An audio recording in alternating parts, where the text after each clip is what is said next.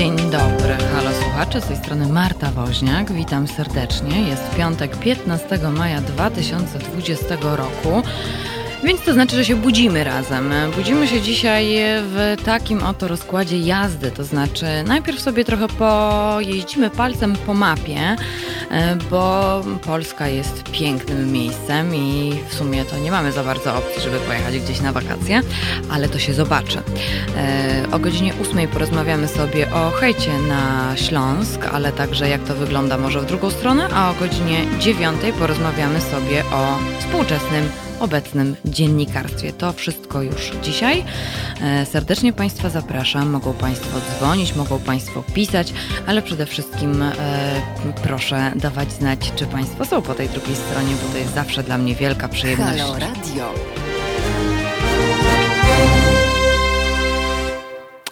No tak, jeszcze chciałam tylko dodać, że za sterami jest Paweł, więc już tak pełnoprawnie, bardzo się cieszę. E, natomiast Państwo są po tej drugiej stronie, bo widzę, że się Państwo gromadzą. Dzień dobry Panie Wojtku, Wolfie, Panie Pawle, Panie Łukaszu, e, Panie Romanie. Jeżeli są Państwo jeszcze po tej drugiej stronie, proszę dawać koniecznie znać, koniecznie.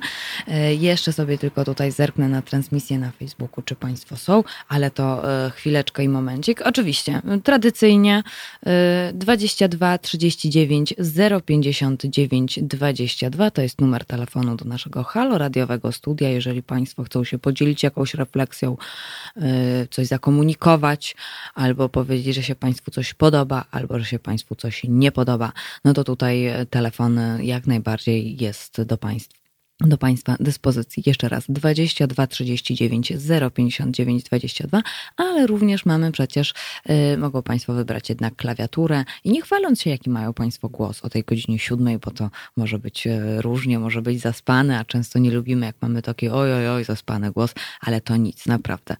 Poza tym jakby zaspane głosy brzmią bardzo ładnie, więc proszę się, proszę się absolutnie nie bać, y, więc jeżeli jednak wolą Państwo nie mówić nic, a wolą coś napisać, to tutaj będę odsyłała Państwa do naszej e, transmisji na Facebooku, ale również do naszej transmisji na e, YouTubie, ale także e, na, pod mail teraz małpa halo.radio. No i nie wyobrażam sobie, żeby Państwo mi nie napisali, gdzie by Państwo pojechali w Polskę na wakacje, albo co by Państwo co by Państwo komu polecili, ale zanim o tym, ale zanim o tym, no to musi być tradycyjnie kartka z kalendarza. A kartka z kalendarza wygląda tak, że imieniny dzisiaj obchodzą Izydor, Nadzieja i Zofia, co nikogo nie powinno dziwić, to są ci zimni ogrodnicy, okropni, co tutaj się tak zrobiło strasznie zimno w Polsce, e, ale również Andrzej, Atanazy, Cecyliusz, Czcibora, Dionizja, Florencjusz, Florenty, Jan, Kasjusz, Maksym, Miłość. Paweł, Piotr, Retycjusz, Retycja, Retyk, Stanibor, Strzeżysław, Symplicjusz, Symplicja i Wiktoryn. E, także tutaj widzę, że e, mm, pan Jan, e, który napisał, że jest obecny, no to wszystkiego najlepszego imieninowo i panu Pawłowi również wszystkiego najlepszego imieninowo. No a zimna Zośka to wiadomo, koniec z tymi ogrodnikami, już trzema, co to nam tu zimno przywlekli. No i akurat jeżeli chodzi o powiedzonka ludowe, no to są tylko wokół, wokół ogrodników. Przypomnę tylko, że ci, e, ci trzej ogrodnicy to są e, święty Pankracy, święty Serwacy, Bonifacy, no i zimna Zośka, a innym patronem właśnie 15 maja jest święty Izydor, który również został utrwalony w tradycji e, ludowej. Natomiast powiedzonka ludowe są takie. Święta Zofia kłosy rozwija. No zobaczymy. Za świętą Zofią pola w kłos wybiją. Na świętego Izydora często bywa chłodna pora. No nie jest zbyt przyjemnie, akurat na zewnątrz trochę zimnawo. Święty Izydor wołkami orze, kto go poprosi, temu pomoże. No i jeszcze pankracy, serwacy, bonifacy, źli na ogród chłopacy. I jeszcze mamy, o jeszcze jest, bo tego jest naprawdę od groma dzisiaj, jak nigdy, jak nigdy. Na świętą Zofię deszcz po polach bije. E, gdy w Zofie zboże do pasa, na zimę chleb i okrasa. No i jeszcze na Izydora pusta komora. Więc tego jest e, bardzo, bardzo dużo. Pan Paweł mówi, ale zabobony. No ale kiedyś to tak było, że się tak przecież e, wyglądało, tak się rzeczywistość, rzeczywistość się tłumaczyło sobie, zanim nie doszło do oświecenia i nam nie wyjaśniono, chociażby jak nie odkryto, nie odkryto wtedy tlenu, powiedzmy sobie tam potasu, czy, czy, czy jeszcze inno, innych paru pierwiastków, no to wtedy sobie to tak hulało całkiem nieźle. No i to jest po prostu, panie Pawle, w ramach ciekawostki. E, jakie mamy dzisiaj nietypowe święta? Nietypowe święto to jest takie, podobno nietypowe, chociaż nie wydaje mi się nietypowym świętem, święto polskiej muzyki i plastyki, więc wszystkiego najlepszego muzykom, wszystkiego najlepszego plastykom, wszystkiego najlepszego po prostu artystom. Jest też Dzień Niezapominajki, Pamiętam, y, jak się było dzieckiem, to były takie takie zeszyciki, w których się zapisywało różne rzeczy, takie miłe, takie wspomnieniowe, takie wierszyki. Pamiętam, że kiedyś w takim, w takim notesie, który, bo to się komuś dawało, ktoś wpisywał, oddawał, to się pamiętnik nazywało, taki ze wspomnieniami. No i pamiętam, że y, pamiętam taki wierszyk, nie zapominajki to są kwiatki z bajki, gdy się płynie łódką, śpiewają cichutko i szepczą skromnie, nie zapomnij nigdy o mnie. E, więc, e, więc, więc pamiętam taki wierszyk a propos niezapominajki. Jest też Międzynarodowy Dzień Rodzin, Międzynarodowy Dzień Pończoch Nylonowych. No i chyba y, pogoda wskazuje, że chyba trzeba będzie je tutaj, tutaj jakby przyodziać, panie, bo jeżeli byśmy chciały sukienkę, bo nie jest zbyt, no, no nie jest ciepło, no nie jest fajnie na gołe nogi jeszcze. Jeszcze nie, jeszcze nie. Mamy jeszcze Światowy Dzień Kangurowania. Kangurowanie nie ma nic wspólnego z kangurami. Gdyby mieli Państwo jakieś wątpliwości, to jest po prostu po porodzie dzieciątko się daje na brzuszku. O, to jest podobnoż kangurowanie. E, I mamy jeszcze patronalne święte rolników, ale również wszystkiego najlepszego dla nauczycieli w Meksyku i w Korei Południowej, bo dzisiaj właśnie w tych dwóch państwach jest Dzień Nauczyciela. Co się dzieje jako tako, tak w ogóle, co się kiedyś tam działo 15 maja? No to 15 maja, proszę Państwa, e, zaczyna właśnie nam się e, kartka z kalendarza dość mm, wybuchowo. Wybuchowo, no wybuchowo jak wybuchowo hucznie właściwie, ponieważ w 1718 roku brytyjski prawnik i wynalazca James Buckle opatentował pierwszy karabin maszynowy. Także, także dość głośno zaczynamy kartkę z kalendarza. W 1905 roku skoro z kolei założono Las Vegas. Przenosimy się na ziemię dzisiejsze polskie, czyli w 1911 roku w Poznaniu rozpoczęła się wystawa wschodnio-niemiecka. E, założeniem było pokazanie osiągnięć gospodarczych, tam społecznych, kulturalnych i różnego rodzaju innych e, osiągnięć Niemców na terenie Wielkopolski, na terenie Pomorza, Śląska i Prusów Wschodnich. Dzisiaj to się nazywa po prostu Targi Poznańskie. Pierwsza taka wystawa wtedy była w 1911 roku. Co roku się odbywała. Pokazywano różnego rodzaju makiety budynków różnych i tak dalej, i tak dalej. Chociażby pokazano, e, pokazano wieżę górnośląską w Poznaniu wtedy w tym 1911 roku. Ale, a natomiast w 1921 roku w, po, pojawiły się właściwie imprezę przekształconą w Międzynarodowe Targi Poznań, Poznańskie. I cały czas wieża funkcjonowała jako taki pawilon, no ale została ona poważnie uszkodzona w 1945 roku i już, no nie, no nie. Tutaj pan Wojtek przypomina pończochy nylonowe, informatyczne i piękne. Pan Słomowir, serdeczności dla całej ekipy e, Halo Radia ze Słonecznego, ale zimnego Feltam. Witam panie Sławomirze, Sławomirze i witam również pana Waldemara. E, co go to obudziły dwa zjawiska, to znaczy Marta, czyli ja i e, Słoneczko. No ja to człowiekiem, nie zjawiskiem akurat jestem, ale e, to miło, że ktoś tak sobie może czasami pomyśleć, ale nie, nie, nie, nie, nie, ja żadnym zjawiskiem nie jestem człowiekini ze mnie, człowiek, bo to różnie, różnie bywa. W 1922 roku w Genewie Polska i Niemcy przyjęły konwencję dotyczącą spraw ludnościowych i własnościowych na Górnym Śląsku po plebiscycie z 1921 roku. O Górnym Śląsku będziemy sobie dzisiaj mówić, także cieszę się, że to również zostało odnotowane i możemy sobie poświętować albo i nie poświętować. W 26 roku kończy nam się przewrót majowy, w 28 roku i uwaga, Premiera pierwszego filmu rysunkowego z myszką Miki. Nie wiem, czy Państwo wiedzą, ale myszka Miki na początku była królikiem, ale tak jakoś królik Oswald nie do końca dobrze wyglądał, więc mu tam żona Waltowi Disneyowi zasugerowała, że może by jednak tak spłaszczyć te długie uszy. No i się zrobiło tak, że wygląda jak myszka, ten królik Oswald. E, w 1935 roku otwarto pierwszą linię moskiewskiego metra, w 1943 roku z kolei. W 1943 roku z kolei Józef Stalin rozwiązał Komintern. Komintern, międzynarodówka, powstała w 1919 roku. Do, le, do życia ją Lenin powołał, powołał, natomiast pan Stalin ją sobie rozwiązał, a to wszystko dlatego, że mamy taką postać jak Lew Trocki. On zaczyna tam sobie propagować poglądy, że należy utworzyć nową międzynarodówkę komunistyczną, no bo ta stara straciła swój rewolucyjny charakter. No i Stalin stwierdził, że tak, trzeba przeprowadzić czystkę. Jak, się, jak już przeprowadził czystkę, no to stwierdził, że rozwiązuje międzynarodówkę. No ale ale też y, pamiętajmy, że w 1943 roku trwa wojna, więc y, trochę chciał się przypodobać Stalin aliantom po to, żeby pokazać, że nie dąży do, żadnych ogólno, do żadnej ogólnoświatowej rewolucji. W 1951 roku z kolei w, Prace, w Pradze czeskiej otwarto pierwszą na świecie Izbę Wytrzeźwień. Proszę bardzo. W, y, mamy też sukcesy sportowe. W 1956 roku Stanisław Królak jako pierwszy Polak wygrał kolarski wyścig, wyścig pokoju, a w 1957 roku ukazało się pierwsze wydanie czasopisma dla dziewcząt Filipinka. Ono zostało rozwiązane w 2000, w 2000 którymś roku, z tego co pamiętam. I to było trochę straszne, y, bo pamiętam Filipinkę tak, tak.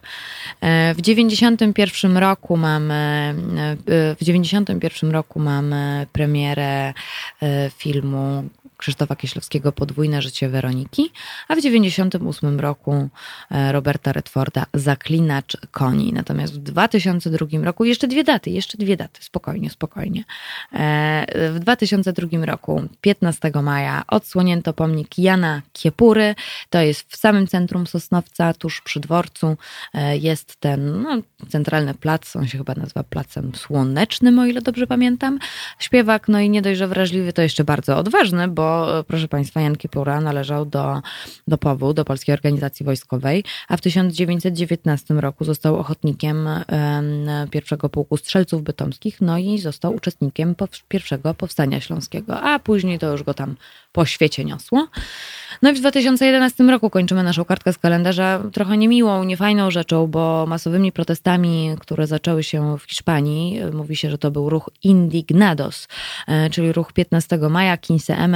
E, krótko mówiąc, młodzi się wkurzyli, e, wyszli na ulicę, zrobili protest namiotowy i tak prawie w 60 miastach w całej Hiszpanii krzyczano hasła dotyczące bezrobocia, ciężkiej sytuacji młodych ludzi na rynku pracy, no ale głównie przeciwko bezrobociu też starsi się do tego dołączali. No i niesamowite to robiło na mnie wrażenie, bo akurat kiedy się zaczynało Kinse Eme, ten ruch Indignados, to miałam przyjemność przebywać w Hiszpanii i widziałam te wszystkie namioty. Nie dotarłam jednak do Madrytu, bo tam jednak e, plac Puerta del Sol był cały w tych namiotach. Wyglądało to naprawdę niesamowicie, ale w miejscowości, w której ja przebywałam, w Valladolid, to jest 200 kilometrów na północ od Madrytu, to faktycznie e, plac, jeden z placów był, no wyglądało to jak, trochę jak skłot, ale e, cóż, cóż poradzić.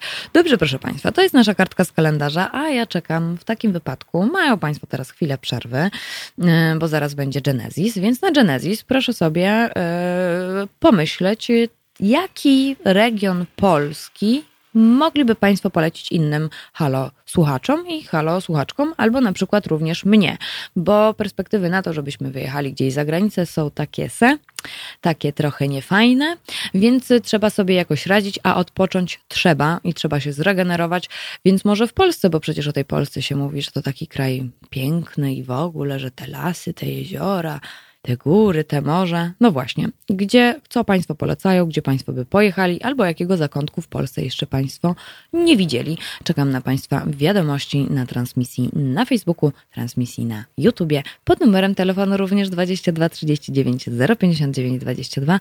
No i, yy, no i pod teraz małpahalo.radio. A teraz już dla Państwa w uszach Genesis.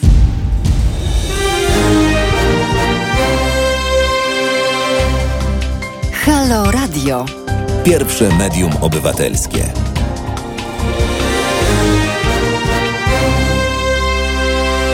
Na zegarach 7.23 to jest Halo Poranek. Przypomnę dla tych, którzy się na przykład teraz dołączyli. Pytanie brzmi, y, gdzie Państwo pojechaliby na wakacje w Polskę? Y, albo gdzie Państwo by chcieli pojechać, a Państwo nie byli?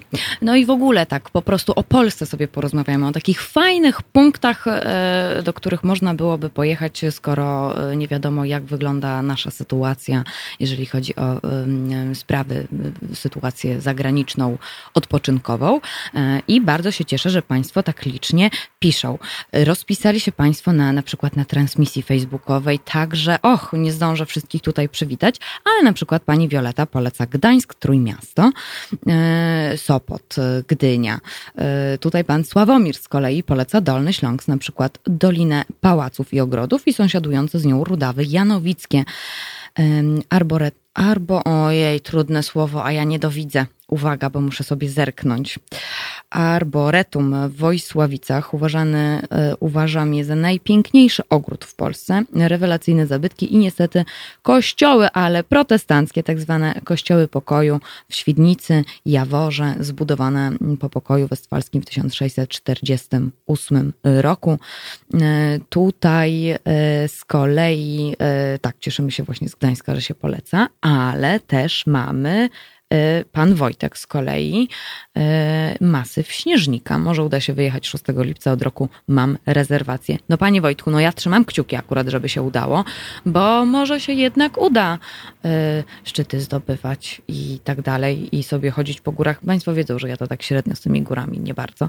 Pani Teresa też napisała, że ona jest akurat, że ona to by pojechała w góry albo na Mazury. E, pan Waldemar, ja w tym roku planuję częste spacery koło zamku w Malborku i niedaleko około 1 km dalej na moją rekreacyjną działeczkę. Panie Waldemarze, no to pan tutaj zaczął bardzo dobrze, bo ja z kolei bym Państwu polecała. Miejsce, które e, bardzo lubię, w którym dawno nie byłam, ale jednak e, jest ono przepięknym, wspaniałym i wydaje mi się nie do końca odkrytym miejscem w Polsce. Tak mi się wydaje, ale mogę się mylić, a jeżeli chcą Państwo to zmieniać, to tutaj cały czas 22 39 059 22, no i klawiatury, klawiatury oczywiście, rzecz jasna. Żuławskie domy podcieniowe. Żuławy są niesamowitym, wspaniałym miejscem. E, mam do nich wielki, wielki sentyment. No ale te domy podcieniowe, co to są za piękne, za piękne budowle, piękne konstrukcje. Jeżeli ktoś nie wie, jak wygląda dom podcieniowy, to postaram się wyjaśnić, choć wcale nie jest to takie proste. Dom podcieniowy to jest sobie po prostu taki taki dom, co to ma jakby wysunięte piętro. Ono jest oparte na drewnianych filarach, to jest od 4 do 9 kolumn, no i oczywiście takie 4-9 kolumn, 4-9 e, do 9 filarów. No i te e, filary, e, w zależności tyle, ile ich jest, to zależą akurat od od zamożności gospodarzy i jest ich, było kiedyś ich strasznie dużo, jest ich mniej, ale cały czas y, one y, gdzieś tam są, są remontowane, spełniają jakieś funkcje spełniają jakieś funkcje takie, y, takie ważne dla lokalnych, y, dla lokalnych społeczności. Y, I tutaj na przykład, proszę Państwa, no, podcień w Żuławkach, w Miłocinie, albo w Trutnowych, jeżeli dobrze odmieniam, tak, miejscowość Trutnowy, w Steblewie, w Krzywym Kole, a swoją drogą w Krzywym Kole, niedaleko Krzywego Koła, nie pamiętam jak się ta miejscowość nazywała, ale w 2000 pierwszym roku albo w 2011 powstał nowy podcień, ponieważ e, okazuje się, że e, jeden z mieszkańców stwierdził, że on chce mieszkać w domu podcieniowym, więc e, zbudował. Kosztowało go to ogromne pieniądze, bo chciał to zgodnie ze sztuką, ale na przykład jak kiedyś e, wypełniano, e, nie wiem, owczą wełną takie ocieplenie robiono, no to gdzie teraz kto dostanie owczą wełnę, żeby robić ocieplenie takiego wielkiego budynku? No właśnie, więc trzeba było kombinować, ale jest, jest nowy podcień i to jest akurat fajne. Wiadomo, że to nie jest, nie jest ten stary, ale też fajnie, że, że tutaj akurat, że tutaj akurat można sobie tak, o, podcień Wiadomo, że trzeba mieć pieniądze w związku z tym, ale to wiedzą Państwo. Tutaj pani Marlena mówi, żuławy są przepiękne. Pan Tomasz, ojeny, dokładnie te, dokładnie te domy odkryłem ostatnio w jakimś programie telewizyjnym i jest to mój cel na weekend w tym roku. Panie Tomaszu, bardzo warto, są piękne.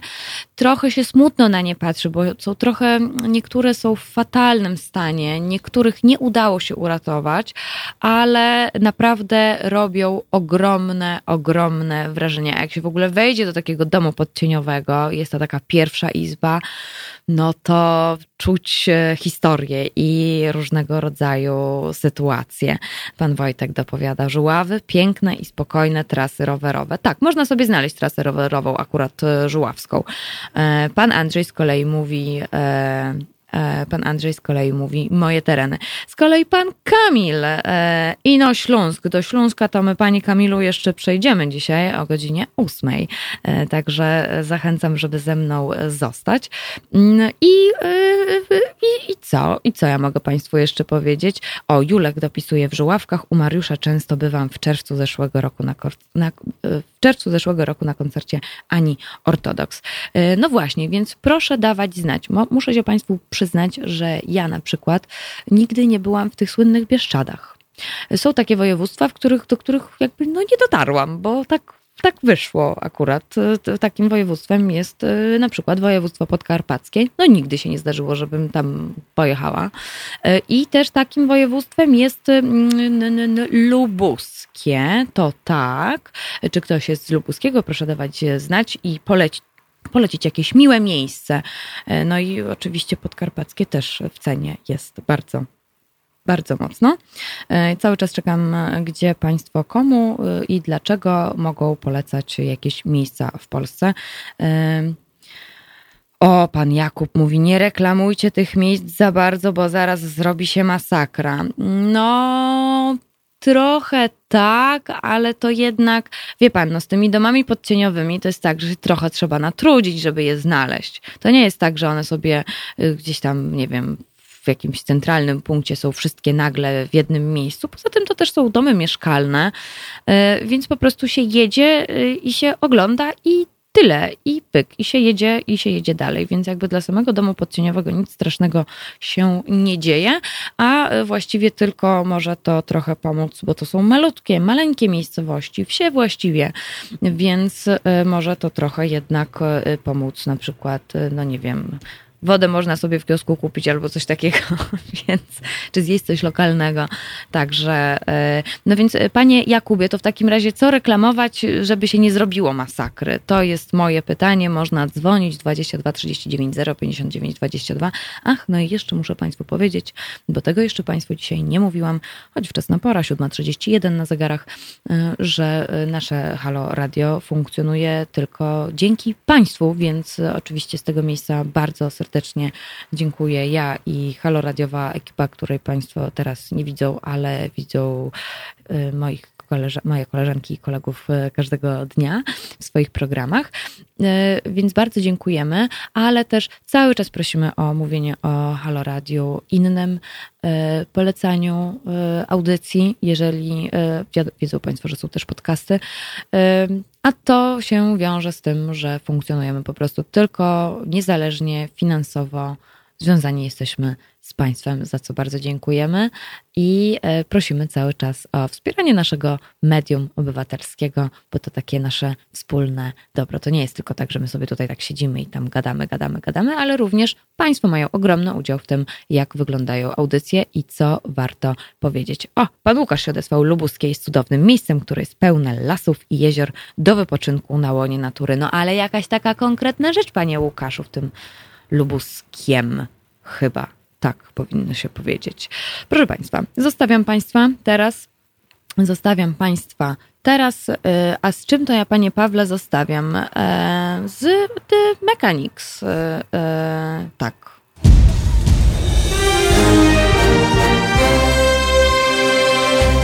Halo Radio. Gadamy i trochę gramy.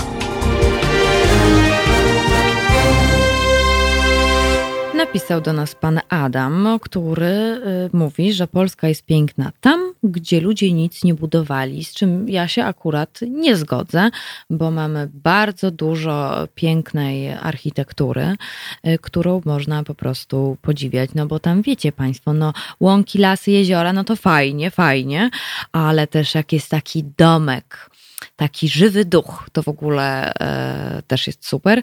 E, natomiast na potrzeby również naszej, e, naszej rozmowy, na potrzeby naszej rozmowy mamy, e, moja koleżanka skomentowała, e, jest pewien pomysł na podróżowanie. Czytam właśnie książkę Pozwól rzece płynąć Michała Cichego. Bardzo spodobało mi się zdanie, które na potrzeby komentarza wyrwę z kontekstu. Może ktoś się zainspiruje w odkrywanie tego, co lokalne i pospaceruje po dzielnicy.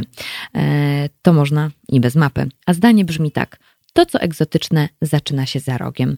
Więc y, myślę sobie, że y, to jest akurat taki dobry trop, bo tutaj na przykład pan, mm, niech no ja zerknę, bo mi uciekł ten komentarz. O, Pan Tomasz napisał, a ja chętnie pojadę też do Warszawy. Od kilkunastu lat to naprawdę piękne miasto. Ponieważ ja funkcjonuję już w Warszawie tyle lat, y, to y, jakby pan, panie Tomaszu, przyjechał do Warszawy, to y, tak zdradzę, że moja ulubiona ulica właściwie, taka, w której naprawdę to się, się na niej jest i się już zakochuje człowiek od razu, to jest ulica Profesorska. Jeżeli Państwo nie znają, to proszę dać koniecznie, koniecznie, koniecznie znać wracamy do województwa lubuskiego. E, pan Łukasz pisze, ciężko jest mi teraz wskazać konkretne miejsce, wszak pochodzę z lubuskiego, więc może nie do końca doceniam, docenia się samemu potencjał turystyczny, jednak mówią, że lubuskie jest warte zachodu. o, ekstra, ekstra. Pamiętam, e, całkiem niedawno to przecież było, jak e, reklamował się Dolny Śląsk i Dolny Śląsk miał takie hasło, ale to można właściwie do wszystkich, wszystkich regionów, różnego rodzaju terenów Polski zaliczyć. No ale uważam, że to było super hasło reklamowe. Nie do opowiedzenia, do zobaczenia. E, więc e, tak, to było całkiem, całkiem niezłe. E, pan Jakub, pan Jakub pisze, mm, można przekazywać sobie informacje o takich perełkach głuchym telefonem. Obawiam się trochę o poziom czystości naszych rodzimych turystów po prostu. No tak, no to jest, ale to jest zawsze ryzyko. To jest zawsze ryzyko, tak mi się wydaje. E, a druga rzecz jest taka, że na przykład ktoś mógłby stwierdzić, o, domy podcieniowe, popatrzy sobie, a, no to to już na przykład gdzieś indziej widziałem, no to po co mam jechać na żuławy na przykład. Albo, a, widziałem, już widziałem, nie wiem, byłem nad takim jeziorkiem albo widziałem podobną budowlę i nie mam potrzeby, ale na przykład pojechałbym, nie wiem, do jakiegoś pałacu. W komentarzach na przykład w komentarzach, e, w komentarzach na przykład e, jeden z naszych halosłuchaczy skomentował pan Jacek, że e, poleca bardzo pałac w Szałszy, bardzo piękny, to jest w województwie śląskim akurat, ale też y, sugeruje kolejny jakby taki trop y, dla zwiedzających i to nieco wyżej. Mm, dla tych, co jadą w stronę Koszalina, a dla tych, co nie wiedzą, co to za miasto Koszalin, to tłumaczę, że jak jedziecie do Mielna, to przejeżdża się właśnie przez takie miasto jak Koszalin. Oczywiście przemrużeniem oka.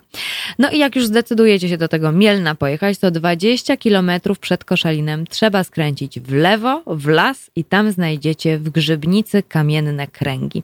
Datowane to jest na jakiś pierwszy, trzeci wiek naszej ery. No i nie ma za co. Więc jeżeli ktoś jest fanem właśnie takich e, archeologicznych trochę, takich, co się tam kiedyś wydarzyło i w ogóle, no to tutaj, proszę Państwa, Grzybnica, kamienne kręgi, 20 kilometrów przed Koszalinem w drodze, jak się jedzie na Mielno. To trzeba to podkreślić, proszę o tym pamiętać. Pan Wojtek, w Warszawie będę 1 sierpnia najdłużej na Żoliborzu. O, tak, Warszawa 1 sierpnia jest o godzinie 17. Y, to jest niesamowite przeżycie, doświadczyć y, tej minuty ciszy y, upamiętniającej wybuch Powstania Warszawskiego. Pamiętam, kiedy to pierwszy raz doświadczyłam, ogromne, ogromne właściwie co, co, co roku też to się dzieje tak we mnie wewnętrznie, że e, no, niesamowite emocje są, a jeszcze jak się jest w, na placu, w tłumie, choć teraz to nie wiadomo, czy tak będzie można upamiętniać, bo to naprawdę nigdy nic nie wiadomo. Wszystko się zmienia jak, no, w kalendarzu, w kalejdoskopie, w kalendarzu to chyba dobre określenie, ale nie wiem, mogą mnie Państwo poprawiać, to, to nie wiem, czy, czy to akurat będzie, będzie to samo. Julek poleca kręgi gotów. A no i właśnie Julku, ponieważ Ty również napisałeś dość długą wiadomość, co ty, co ty byś mógł polecić? No to y, w Polsce byłem w każdym powiecie, ale na pewno są miejsca warte zobaczenia i do odkrycia. Julku, naprawdę byłeś w każdym powiecie? Zafascynowało mnie to, bo przecież powiatów jest bardzo dużo w Polsce i y, tak hmm, zabrzmiało to dla mnie no nieźle, no nieźle, czyli ty byłeś wszędzie właściwie, prawie wszędzie ale również e, zaproponowałeś e, halosłuchaczkom i halosłuchaczom, jeśli mógłbym coś nieoczywistego polecić do zobaczenia, to byłyby to na Pomorzu. Założenia architektoniczne i parkowe szpitala psychiatrycznego w Kocbrowie, Starogard Gdański. Perełka architektury pruskiej XIX wieku w oryginalnej formie z niesamowitą historią i wspaniałym stowarzyszeniem promującym to miejsce. No to pomoże. Co Julek poleca w Kujawsko-Pomorskim? W Kujawsko-Pomorskim Julek poleca nam szlak megalitycznych grobowców, czyli piramidy na Kujawach. W Małopolsce przepiękny masyw Beskitu Wyspowego, wymagający, ale z urokliwymi pejzażami oraz historią. E, Dolnośląskie, masyw gór karczewskich, czyli polskie wulkany, niedocenione, pomijane, dzikie i urokliwe, ale to powiedziałam tylko raz, żeby tutaj e, nie e, rozjuszać pana, akurat pana Tomasza, który powie, żeby mówić sobie takie rzeczy głuchym telefonem, więc nie powtarzam, nie powtarzam już więcej, co na Dolnym Śląsku poleca Julek, ale poleca również zachodniopomorskim wioski, których nie ma, czyli o akcji Odra, akcja, której nie było, a jednak zaistniała, a skutki jej do dziś widzimy w dzikich terenach terenach nadodrzańskich.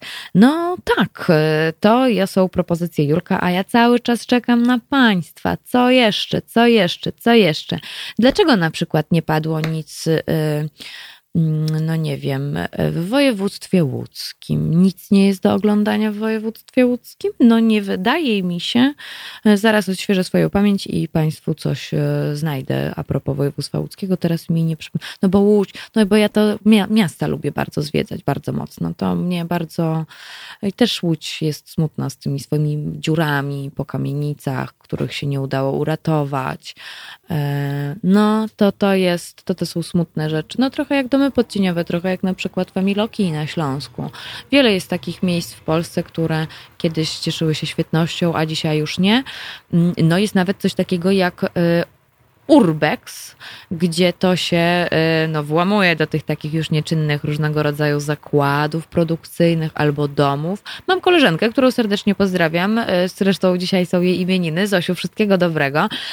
Y, Zosia ma, Zosia prowadzi takiego bloga, który, w którym i właściwie tak wygląda, wyglądają głównie wakacje Zosi, że Zosia jedzie na, że Zosia jeździ właśnie na takie urbexy, znajduje sobie takie różnego rodzaju mm, chatki, mieszkania, e, tereny, na których e, już nikt nie mieszka i znajduje niesamowite rzeczy. Niesamowite to są miejsca pamięci. Jak ktoś coś zostawił i już tam go nie ma.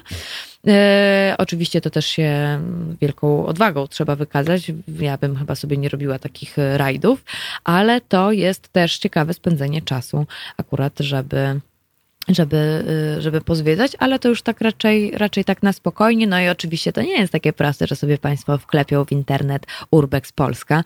To trzeba się naszukać, naszukać. Nie jest to takie, nie jest to takie e, łatwe. Pan Mateusz napisał Czeska Lipa w Czechach. Panie Mateuszu, mówimy o Polsce, bo to nie jest takie oczywiste akurat, y, że do tych Czech to my pojedziemy. To znaczy pojedziemy. Ja to bym w lipcu pojechała do Czech.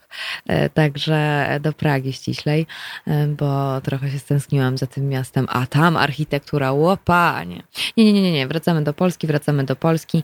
E, proszę koniecznie dawać znać, co jeszcze, albo gdzie Państwo nie byli, a chcieliby pojechać, albo na przykład, gdzie Państwo nigdy swojej nogi nie postawią. Pan Łukasz dopisuje, myślę, że warta polecenia jest Polska Dolina Loary, czyli Dolny Śląsk, z tymi wszystkimi pałacami i zamkami, bo jest tam ich naprawdę sporo. Wolf e, tutaj poleca w województwie podkarpackim Ustrzyki. E, Julek e, mówi, że zbiera się już do pracy i idzie powąchać jak pachniała XIV-wieczna ulica. Zaprosiłby nas oczywiście na przechadzkę po XIV-wiecznej ulicy. No ale cóż, e, idzie akurat na aplikację. Dziękuję Ci, Julku, że mi o tym przypomniałeś, bo akurat e, rzadko o tym Państwu mówię, ale nie muszą Państwo na przykład tak w komputerze słuchać albo e, na YouTubie czy na telefonie, ale na telefonie mogą Państwo na przykład ściągnąć sobie naszą aplika aplikację haloradiową i właśnie przez aplikację słuchać. Tam są też na przykład odnośniki do podcastów, mogą Państwo też zobaczyć, jaki jest rozkład jazdy na każdy dzień. No i tak, no i tak o. Do Państwa wpisów wrócę i do Państwa polecajek wrócę już y, za moment. Y, tylko jeszcze powiem, że pan Józef napisał, że zaprasza do Mosznej na Śląsku. Piękny pałac i park. O tak, to prawda. No, pani Agnieszka napisała do Bielska Białej. No, no tutaj widzę, że się dogaduję z większością słuchaczy, ale proszę e, zostać do, proszę zostać z nami do godziny ósmej. Chociaż nie, no nie ma sensu właściwie, właściwie yy, podawać Państwu teraz piosenki, bo na, godzi- na zegarach 7.48, no to, no to niech no ja zerknę jeszcze w te Państwa komentarze. Pani Małgorzata poleca z kolei Bydgoszcz. Wspaniałe, zielone miasto. Miałam okazję być w Bydgoszczy, ale właściwie tylko tak przelotem. No i kamienice super. Tak, podobały mi się, ale to takie przy dworcu. E, natomiast tak w samą Bydgoszcz się nie, nie, nie zagłębiałam, więc to jest jednak takie miejsce, do którego chciałabym akurat też e, pojechać i pooglądać, ale tak, Bydgoszcz, no wiem, że to, to, to jakby tak trochę dalej, ale przypomniało mi się teraz. Proszę Państwa, byli, byli, byli Państwo w Gnieźnie? Gniezno to jest niesamowite miejsce. Takie niby niepozorne, niepozorne, ale jest bardzo śliczne. Serdecznie, serdecznie polecam Państwu Gniezno, jeżeli Państwo lubią kamieniczki, e, jako i ja lubię kamieniczki, więc odsyłam Państwa, państwa, do, e, państwa do Gniezna. E, jak się, tam, jak się tam wyjdzie z dworca, no właśnie, jak się wychodzi z dworca, to pierwsze co widzę to, no tam wokół dworca to jest taka jedna piękna kamienica, ojej, i jak się później idzie na rynek, no, no nie, no Gniezno bardzo fajne miasto, bardzo mi się podobało, oczywiście też wiele kamienic wymaga jednak tutaj remontu, e, bo to są stare kamienice, no, to są, to są jednak spuścizny e, dziadów, pradziadów i tak dalej. E, często również e, e, obcego pochodzenia, tak moglibyśmy pewnie powiedzieć, ale no Gniezno Państwu polecam. Pani Marlena zmienia kierunek. Warmia jest piękna. Jechałam przez Warmię na Mazury i w końcu nie dojechałam. Czyli pani Marleno zatrzymała się pani na Warmii, tak? Pani Teresa napisała, że ona jednak woli Mazury, dlatego że Bałtyk to jest zimny i ona tak nie bardzo za tym przepada. Tutaj pan Wojtek, chciałbym odwiedzić Bieszczady. Nigdy tam nie byłem. Panie Wojtku, ja też nigdy nie byłam w Bieszczadach. Może pojedziemy razem. na przykład i zrobimy sobie haloporanek bieszczacki, ale wydaje mi się, że haloporanek bieszczacki już kiedyś robił Romek Kurkiewicz, e, jakoś tak na samym początku, chyba w październiku czy w listopadzie, pojechał z państwem po prostu do lasu. Tak mi się wydaje, że to były Bieszczady, ale mogę się mylić. Mogę się mylić. E, tutaj pani Paulina poleca Zamek Piastów Śląskich zwany Śląskim Wawelem w Brzegu Opolskim.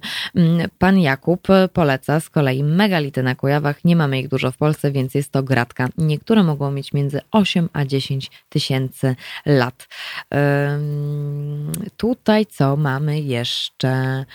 O, pan Waldemar pisze. Ja proponuję ekstremalną wycieczkę dla twardzieli trasą pomników Jana Pawła II, a jest ich w Polsce ponad 700. No tak, to jest jakiś taki punkt zaczepienia, bo przecież we wszystkich tych o, o, o, o, o, to teraz mi się przypomniało coś, co chciałam powiedzieć o wiele wcześniej. E, coś, co chciałam powiedzieć wcześniej, to znaczy o pomnikach chciałam powiedzieć, bo tak mi się przypomniało, że e, a, to tak a propos tego pomnika Kiepury w Sosnowcu. E, są, są tak, się jedzie na przykład do różnych miejsc, żeby pooglądać pomniki i czy to może nas bawić, czy nie bawić. Tutaj myślę sobie o różnego rodzaju złośliwościach, jakie mogą pojawić się ze strony osób, które chcą jednak taki szlak pomników Jana Pawła II sobie zaliczyć. Nie wiem, czy to w ogóle byłoby możliwe w te wakacje, bo to jest przecież no, w całej Polsce. To całą Polskę trzeba by było przejechać. Ile to trzeba by było mieć czasu wolnego na to wszystko? No właśnie. Ale a propos pomników, to mi się przypomniało, że jest takie miasto, trochę może wyśmiewane, trochę może nie wyśmiewane, ale jednak też robi wrażenie. Są tam też kamienice. No, nie jest to akurat mój styl, jednak ja tu wolę pruską, czerwoną, wspaniałą cegłę. E, ale jest taka miejscowość, w której, proszę Państwa, jest pomnik serka homogenizowanego. Jest też pomnik e, maszyny do maszyny do maszyny do szycia. E, I tam też jest właśnie, a nie, tam jest, tam jest pomnik Kaczyńskich to tak, ale chyba Jana Pawła II również. Y, więc mówię o takiej miejscowości, która nazywa się Radom. No proszę Państwa, zostawmy te wszystkie takie mądre i ważne pomniki, no ale pomnik serka homogenizowanego, no niesamowite. Y, tylko problem z pomnikiem serka homogenizowanego to nie jest tak, że sobie widzą Państwo na mapie, o tutaj sobie potuptam do serka, no, e, trzeba się trochę nagłowić, żeby ten pomnik znaleźć, bo, mm, bo on jest właściwie ukryty między klombami, co uważam za błąd. Powinien być na takiej podstawce i na tej podstawce powinien na takim stoliczku jakimś, nie wiem, żeliwnym, żelaznym, jakimś tam i sobie jest ten maleńki serek homogenizowany. E, to jest akurat tam chyba jest 14 czy 17 takich właśnie figur, rzeźb, swoją drogą o figurach rozmawialiśmy też w zeszłym, w zeszłym, w zeszłym tygodniu. E, to jest e, kilkanaście figur, które upamiętniają e, właśnie, są takie związane z zakładami produkcyjnymi, ale nie tylko nie tylko właśnie w Radomiu. I jest na przykład serek homogenizowany, więc e, wysłałam Państwa do Radomia. Tak się jakoś złożyło. E, Kejos poleca. E, o, Mar najpierw pani Marlena, ale ten serek to z laktozą czy bez? No, ja myślę, że pytanie jest, czy z, z, stopami, nie wiem, stopy szlachetne są, czy bez stopów szlachetnych, ale e, no laktozy to tam na pewno nie ma. E, zdecydowanie. Ale, ale naprawdę, no to jest niesamowite. Proszę sobie wpisać pomnik serka homogenizowanego, pani Marleno, i pani zobaczy. I to jest, to jest, i to się wydaje takie wielkie. O nie, nie, to jest maleństwo, maleństwo. Więc w sumie też fajna rzecz. A, no, no właśnie, krasnale wrocławskie od razu. E, to pamiętam, że jak się, jak, jak, się jeździ, jak się jedzie do Wrocławia, to jest zawsze taka satysfakcja i taka radość, że się znalazło krasnala. Ha, znalazłem szybciej niż e, swój towarzysz lub towarzyszka e, podróży. Kajos z kolei poleca Muzeum Polskiej Piosenki w Opolu. Na kilka godzin zagłębiacie się w muzyce, a nawet sami stajecie się gwiazdami muzyki. A nawet tak, świetne miejsce. E, tutaj Wolf, Bieszczady, Ustrzyki Górne to miejsce, w którym jest zagrożenie zakochaniem, to góry. E, no tak, tak, tak, tak, tak. E, tutaj pan Jakub również nawiązuje, w Rzeszowie jest wspaniały pomnik kobiecości i feminizmu. Ach, och, och, och, och. Ach, czasami mam takie wrażenie, że, to znaczy właściwie nie mam czasami wrażenia, czy to jest złośliwość, czy niezłośliwość, ale cóż, zostawmy pomniki, zostawmy Polskę. Ruszmy trochę w inne miejsce, które jest administracyjnie w Polsce, ale y, niektórzy mogą powiedzieć, że nie powinno się tutaj znaleźć. Co się wydarzyło na Górnym Śląsku w ostatnich dniach, to Państwo słyszeli. E, o tym porozmawiam z profesor Małgorzatą Myśliwiec, politolożką Uniwersytetu Śląskiego już po godzinie ósmej, ale także z dziennikarzem, publicystą pochodzącym ze Śląska, Zbigniewem Rokitą. Więc proszę Państwa, teraz w wycieczkę zapraszam Państwa na Śląsk. I to chyba nie do końca będzie miła wycieczka, ale myślę, że możemy z rozmowy z panią profesor i e, ze Zbyszkiem wynieść wiele ciekawych refleksji. Dlatego proszę ze mną zostać, ale proszę też myśleć, gdzie by Państwo pojechali na te wakacje, bo to zawsze jest takie miłe planowanie z ołówkiem w ręku. Słyszymy się już za moment, natomiast teraz Alanis Morissette.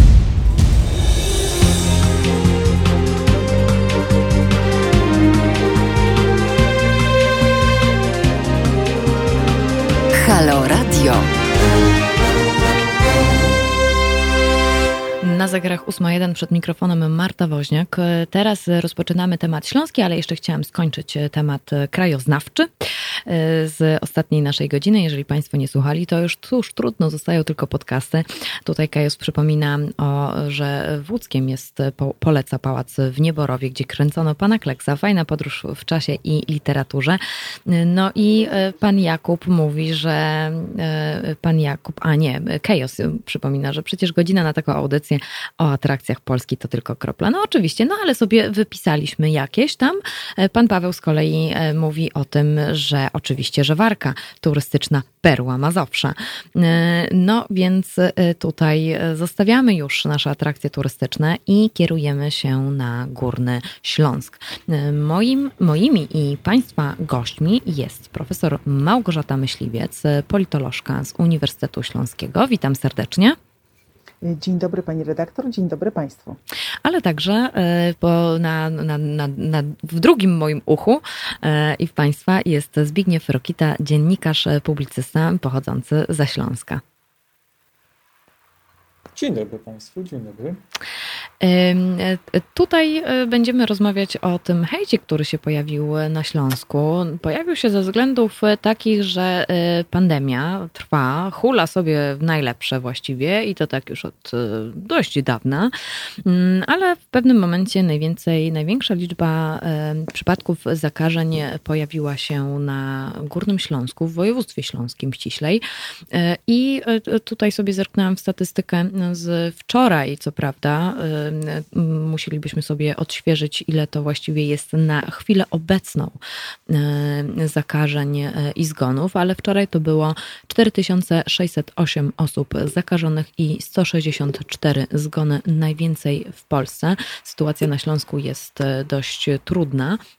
Natomiast, natomiast pojawiło się w związku z tym bardzo dużo chamskich, wstrętnych, rasistowskich, ksenofobicznych komentarzy. E, tutaj Ruch Autonomii Śląska zaczął je dokumentować i publikować na swoim profilu na Facebooku, ale również na Twitterze. No i podkreślę, że to są e, rasistowskie komentarze wobec Ślązaków i mieszkańców Śląska. Pojawiły się one właśnie po, też po, po wypowiedzi ministra zdrowia Łukasza Szumowskiego, który stwierdził, że po oddzieleniu Śląska i jego kopalni od reszty krajowych statystyk w Polsce mielibyśmy już tendencję spadkową. Pani profesor, myślę sobie o czymś takim, jakby pani skomentowała słowa pani, pana ministra. Cóż, myślę, że pan minister, y, wypowiadając te słowa, nie do końca przemyślał y, formę, w jakiej y, te informacje podał. No może rozpocznijmy od tego, że cały czas rządowi zarzucano przeprowadzanie zbyt małej liczby testów i można byłoby się zastanowić, jak te statystyki w ujęciu ogólnopolskim by wyglądały, gdyby rzeczywiście nagle zaczęto testować obywateli w całej Polsce w bardzo podobny sposób, jak w ostatnich dniach miało to miejsce na Śląsku. Nie wykluczamy, że w innych regionach, przede wszystkim w regionie stołecznym, gdzie również mamy do czynienia z bardzo dużym zagęszczeniem e, zamieszkującej ludności. Te statystyki mogłyby wyglądać bardzo podobnie. Także to jest e, sprawa pierwsza. E, no i rzeczywiście mm, wskazanie, że to Śląsk jest szczególnym problemem mm, w taki, a nie inny sposób i w takiej, a nie innej formie mm, wywołało lawinę komentarzy. Trudno się dziwić. Myślę, że to wystąpienie nie tylko podgrzało atmosferę w relacjach pomiędzy Warszawą i naszym regionem, ale przede wszystkim również mogło bardzo poważnie zaszkodzić urzędującemu prezydentowi w prowadzeniu kampanii wyborczej. Hmm, proszę bardzo. E, Zbyszku, a ty jak oceniłbyś słowa pana ministra? No, bardzo negatywnie. Oj, nie słyszymy cię właściwie. O, teraz lepiej. Halo? Halo, halo, tak, słyszymy się teraz. Tak, bardzo, tak, y, no, to były nieodpowiedzialne i głupie słowa, to na pewno. I nie mam, nie mam wiedzy oczywiście, na ile była to celowa, celowe działanie ministra, podszyte czy jakąś ideologią, czy miałby to być jakiś element planu dyskredytacji PiSu, przepraszam, plan PiSu dyskredytacji Ślązaków. Też pojawiają się takie komentarze, za chwilę spis powszechny, ale no myślę, że to jest zdecydowanie zbyt daleko posunięta interpretacja. Pewnie po prostu palną głupotę. Natomiast e, nie zmienia to faktu, że konsekwencje takich słów są spore, szczególnie, że pewne słowa mają no, inne nacechowanie, inny ładunek emocjonalny, historyczny, kiedy wypowiadamy je w odniesieniu do na przykład Górnego Śląska, a do jakiejś ziemi sieradzkiej, łęczyckiej czy e, innych regionów polskich, z którymi się nie wiążą pewne historyczne skojarzenia. Natomiast mnie, o ile tutaj rzeczywiście można, można spekulować e, na temat słów ministra Szumowskiego, to mnie znacznie bardziej no, dotknęły i oburzyły słowa jego zastępcy, wiceministra Waldemara Kraski, cytowana przez Wyborczą. On, jeśli mogę przywołać krótko, e, powiedział Śląsk to taki odnośnik do Włoch, tutaj ludzie spotykają się ze sobą, lubią, lubią mieć kontakt. No to już ciężko nawet lekkomyślnością nazwać. E, jest to dość mocna stygmatyzacja, dlatego że skojarzenie wśród Polaków odnośnie do Włoch e, i koronawirusa jest dość oczywiste. To znaczy Włosi, którzy ignorując przepisy, zasady wyszli na ulicę, cieszyli się swoją dolczewitą i pół Europy za to zapłaciło dość wysoką cenę. W związku z tym zestawianie Ślązaków z Włochami w tym kontekście no, jest przerzucaniem odpowiedzialności na pewną grupę e, za to, że obywatele Rzeczpospolitej w innych regionach tracą pracę, zdrowie, czasem życie. Tak bym interpretował te słowa znowu. Nie wiem, jaka była intencja wiceministra, ale no, tak można je zrozumieć. E, argument, że ktoś lubi się spotykać e, i dlatego, i dlatego jest tyle infekcji, to kojarzy mi się właśnie, właśnie tak zarzucano Włochom. Później tak zarzucano również e, Francuzom, później Hiszpanom, później zarzucano również tak Brytyjczykom i właściwie okazuje się, że cały świat lubi się spotykać, więc rozróżnianie tego na właśnie powiedzmy sobie, y, obywateli danego kraju, bo oni tak mają, bo taką mają kulturę, jest po prostu już w ogóle z zasady strzałem w stopę. Y, na Śląsku większość y, zakażonych to górnicy. Jak wiadomo, tutaj praca pod ziemią sprzyja infekcjom, no bo to w kopalnianych windach, wagonikach, w których spędza się codziennie sporo czasu, panuje ścisk. Tutaj po szychcie górnicy myją się wspólnie w łaźni, no i w kopalni pracują też setki ludzi. Wyborcza akurat się tutaj zastanawiała, dlaczego, no i że dla wirusa to są idealne warunki i wyborcza się zastanawiała, dlaczego rząd, by walczyć z epidemią, zamknął galerie handlowe, a kopalniom pozwolił pracować. Y, czy y, pani profesor da się odpowiedzieć jakoś na to pytanie? Myślę, że da się i myślę, że odpowiedź jest tutaj e, mimo wszystko dosyć prosta. Proszę zwrócić uwagę, że my co chwileczkę otrzymujemy kolejne informacje dotyczące działań rządu e, związanych z pandemią. Wiemy, że e, bardzo dużą władzę w tym zakresie otrzymał pan minister zdrowia. No oczywiście jeszcze przypomnijmy, że ta ustawa została uchwalona w 2008 roku, a zatem nawet trudno PiS winić o to, że jej przepisy są takie, a nie inne. Myślę, że dziś mocno oburzona opozycja też trochę powinna uderzyć się w pierś, że w 2008 roku e, przyjęto ustawę w takim kształcie, a nie w innym. Natomiast wracając do pytania pani redaktor, e, czy jest w tym jakaś treść i, jak to można zinterpretować? No przede wszystkim rząd nie podaje nam informacji, kto przygotowuje dla rządzących analizy dotyczące rozwoju pandemii w Polsce, e, potencjalnych scenariuszy, jakie mogą się z tym wiązać. I czasami można odnieść wrażenie, że te decyzje, które są podejmowane w tym zakresie, są podejmowane trochę na chybił trafił. Trudno nawet znaleźć tutaj jakąś myśl przewodnią, która nas, obywateli, e, uspokoiłaby i wskazała, tak, to jest jakieś działanie związane z troszeczkę bardziej zaplanowanym i przemyślanym scenariuszem. E, myślę, że sam fakt bardzo szybkiego lockdownu, bardzo szybkiego zamknięcia nas, e, przypominam, że uniwersytety zamknęły się już 11 marca, dwa dni później zamknięto szkoły. No i rzeczywiście z jednej strony chwalono ministra Szumowskiego za takie posunięcie, że to pozwoli na uniknięcie szybkiego rozprzestrzenienia się e, pandemii, co rzeczywiście myślę się stało, ale z drugiej strony, jeżeli przyjrzymy się teraz tym pomysłom, w jaki sposób e, odmraża się gospodarkę, e, co chwileczkę słyszymy jakieś chaotyczne informacje. Myślę, że ta, ta informacja z wczoraj, ta, kiedy rozmawiano o odmrożeniu i powrocie dzieci do szkół, no to najpierw pada data 26 czerwca, która wywołała chyba dosyć sporą radość, ponieważ mówiono tutaj o powrocie dzieci do szkoły, kiedy praktycznie powinny rozpoczynać się wakacje. Za chwileczkę z drugiego planu podpowiada wiceminister, że jednak chodziło o 6 czerwca i wszyscy są w tym wszystkim bardzo zorientowani, zdezorientowani. I myślę, że rzeczywiście dokładnie to samo spotkało polskie górnictwo, e, brak e, wsłuchania się w głos ekspertów na temat warunków pracy górników. Wiadomo, że one są bardzo specyficzne i zdecydowanie różnią się od większości zawodów wykonywanych w Polsce. Spowodowało, że nie przemyślano konsekwencji, jakie mogą akurat tą grupę zawodową, szczególnie narażoną, pracującą w szczególnie trudnych warunkach, spotkać. To jest o tyle zaskakujące, że zwróćmy uwagę, jakie jaka jest pozycja grupy zawodowej górników e, w relacjach z obecnie e, rządzącymi. E, zwraca się uwagę na szczególną rolę zawodu górnika, na, na ich szczególną pozycję dla polskiej gospodarki. Natomiast kiedy przyszło do mm, zaopiekowania się tą grupą w czasach pandemii, no, mam wrażenie, że popełniono tutaj bardzo wiele błędów. Do naszej rozmowy wrócimy już za moment, natomiast jeżeli mają Państwo jakieś refleksje i chcą się z nimi, z nami podzielić, proszę koniecznie pisać. Do dyspozycji mają Państwo czat na Facebooku, czat na YouTubie. Można też pisać na teraz małpahalo.radio, ale można też zadzwonić. Przypominam, telefon jest do Państwa dyspozycji 22 39 059 22. I tutaj e, i co? Robimy sobie e, chwilę Y, muzyki w uszach i do Państwa wracamy y, z Górnego Śląska. Halo Radio.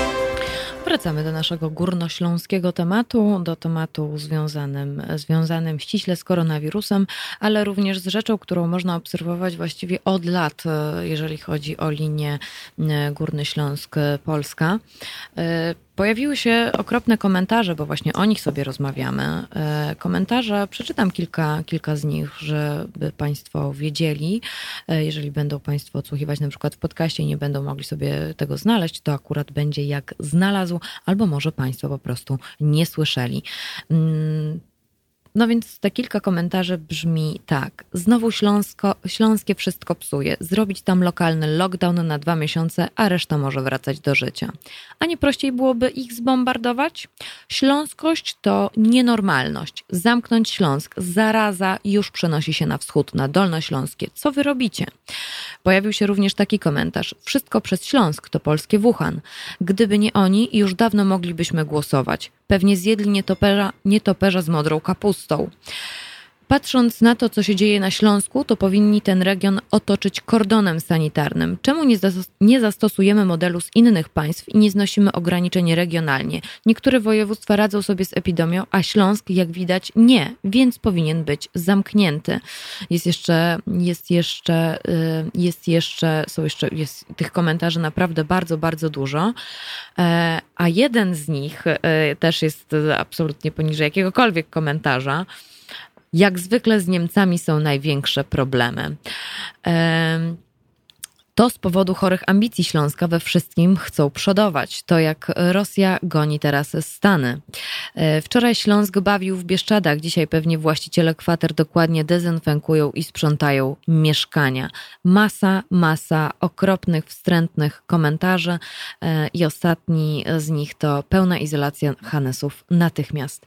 Mogą Państwo właśnie na ruchu Autonomii Śląska czy na profilu europosła Łukasza Kochuta sobie zerknąć, jak one wyglądają, bo jest ich naprawdę bardzo sporo.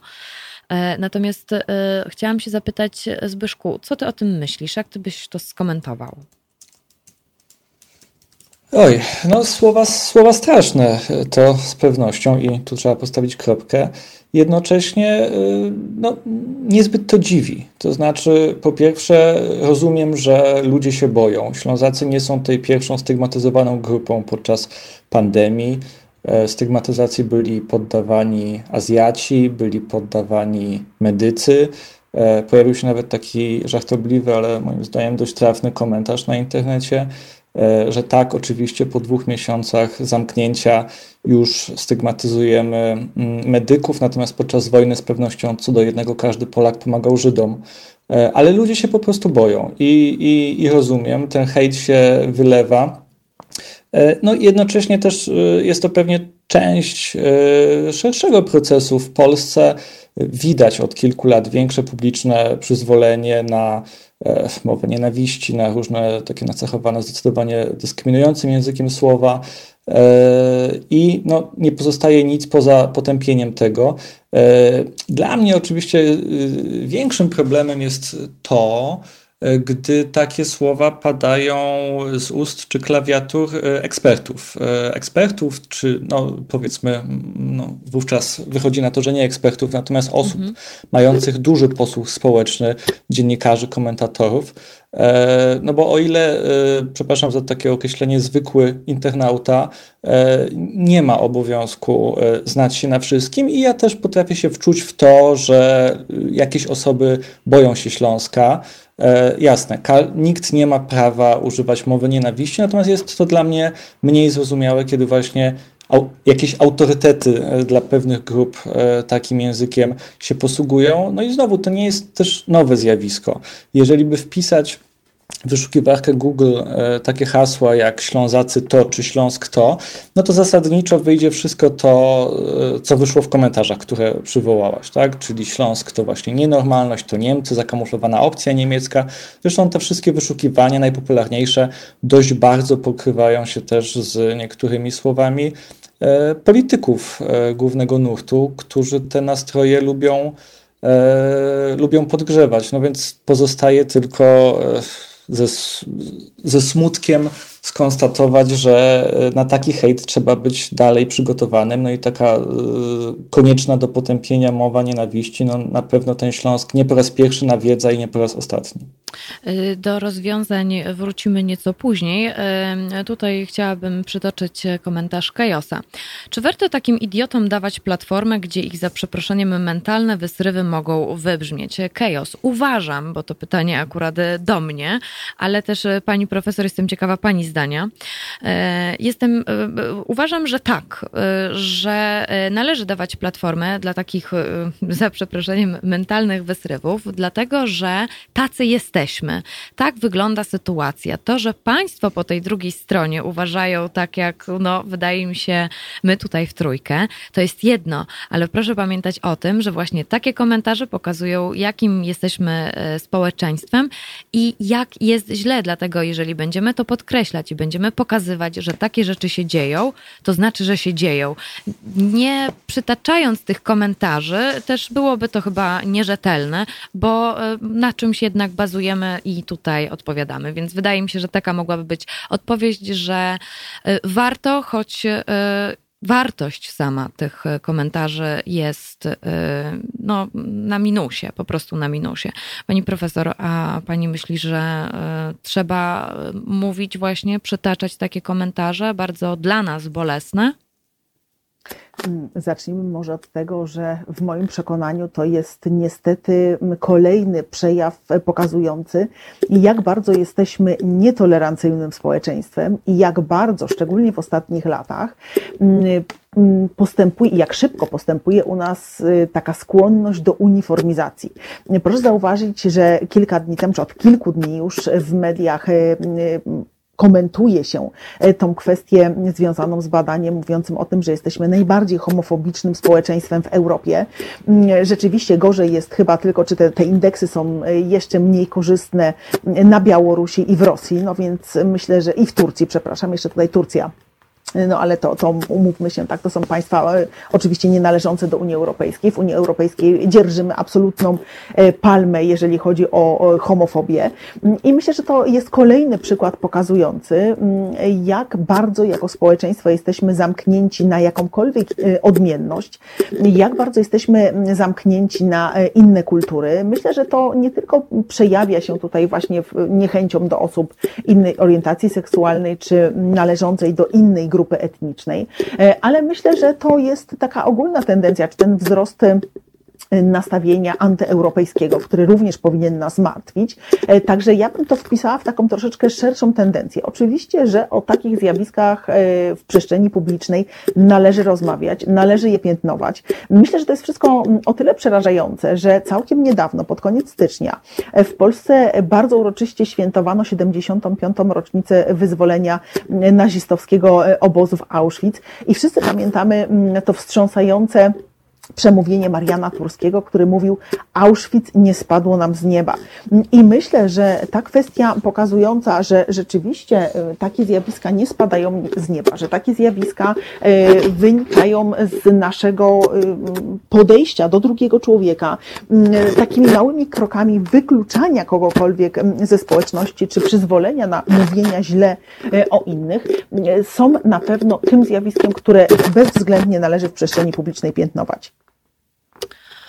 Yy, tutaj... Czy ja mogę się już tutaj wtrącić? Ależ oczywiście, proszę, czekam na słowem? to. Tak, dlatego że yy, tak karygodne i kropka. To cały czas trzeba, trzeba powtarzać.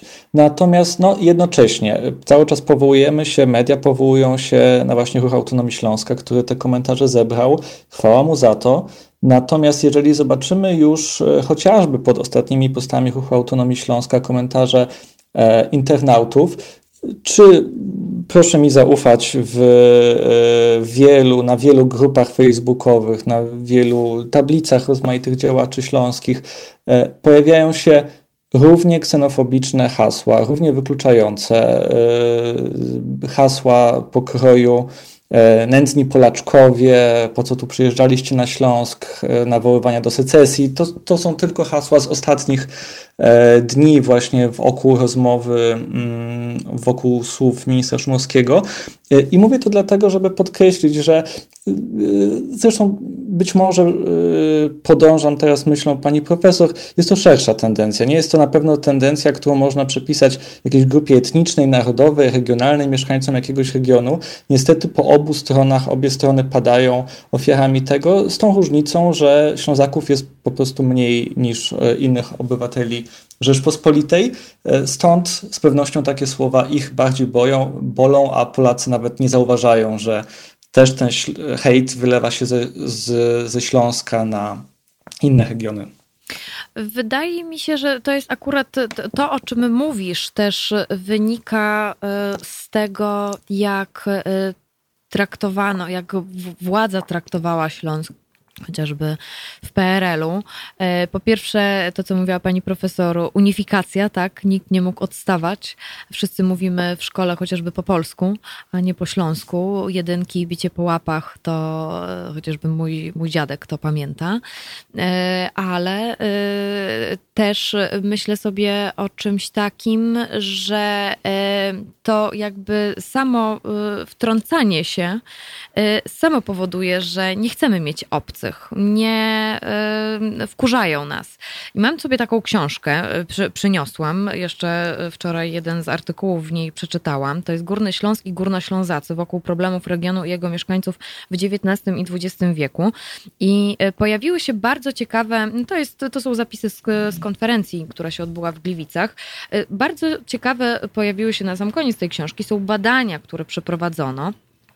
E, tutaj między innymi na przykład e, badano, czy e, mieszkańcy Śląska są niechętni wobec obcych i faktycznie według tych badań, o których pisze Elżbieta Anna Sekuła, jest coraz lepiej porównując do innych badań, które robiono ileś tam lat temu, bo, bo faktycznie niech no, niech no tutaj sobie zerknę w TT badania. Tutaj y, pokazu, pokazu, pokazują te badania, że jednak Śląsk się zmienia i jest coraz mniej niechętny do obcych. Z tego mogłoby to wynikać. Chociaż y, ja na przykład w rodzinie miałam taką sytuację, że jednak była osoba spoza Górnego Śląska e, i e, rodowita, hanyska od pokoleń e, wyzwała od gorolek, że nic nie potrafi zrobić, tak? Więc, bo jest gorolką, jakby to już się też pojawiało, więc ten rasizm na Śląsku funkcjonował, ale też mi się wydaje, że to jest kwestia trochę polityczna, pani profesor. Czy tak? Czy to jest tak, że politycy bardzo mieszają? Myślę, że ta dyskusja publiczna w dużej mierze jest nadawana przez polityków. No i oczywiście, jeżeli ten oficjalny przekaz ma być taki, że wszyscy mamy funkcjonować według jednego określonego modelu, no to kończy się to tak, jak kończy. Z drugiej strony, nawiązując do tego, czym pani redaktor powiedziała i, i do badań przeprowadzonych przez panią doktor Elżbietę Annę Sekue, pamiętajmy, że jednak 30 lat funkcjonujemy już w nieco innej rzeczywistości niż PRL.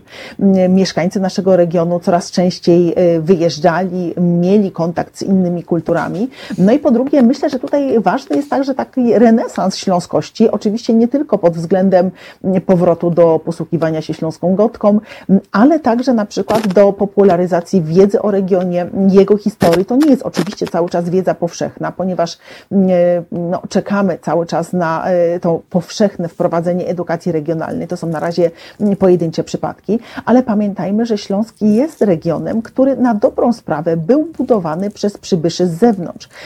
Rzeczywiście jest to region, do którego po pierwsze często przybywali e, przybysze z zewnątrz, bardzo pozytywnie wpływając na jego rozwój, przynosząc tutaj nowinki, przynosząc pewne nowe elementy do wspólnej dyskusji. No i oczywiście pamiętajmy również o tym, że Śląsk jest regionem, który mm, ma bardzo skomplikowaną historię związaną z przechodzeniem mm, z jednego bytu państwowego, prawda?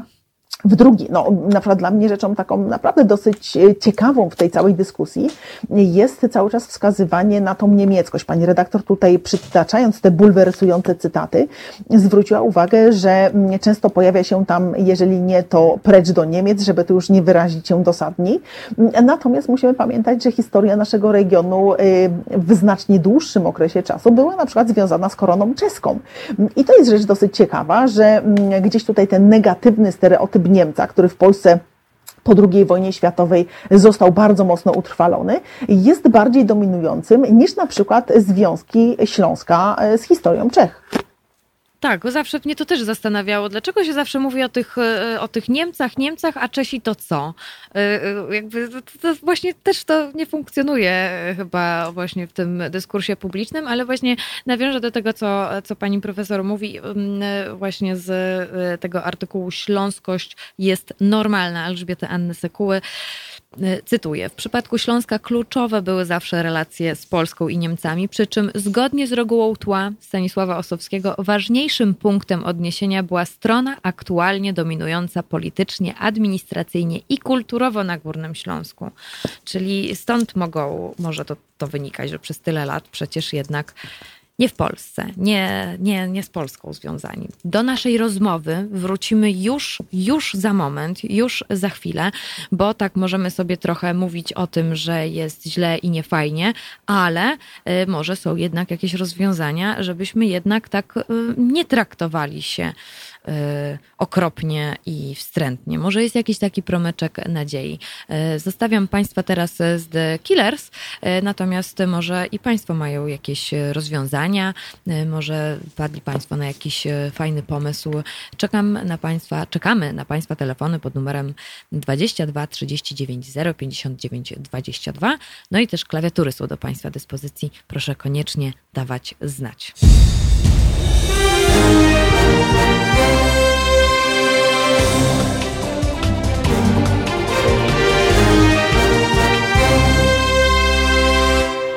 Zanim odpowiemy sobie na pytanie, z czego te wszystkie komentarze mogą wynikać i właściwie jak można podreperować trochę tę dość napiętą sytuację w takich newralgicznych sytuacjach, to tutaj nasi słuchacze wskazują e, na różnego rodzaju animozje, e, które są znane i są żarciki, które również i my na Śląsku sobie tak trochę e, przekazujemy, ale są to żarciki, które chyba nie powinny też funkcjonować tak dość często.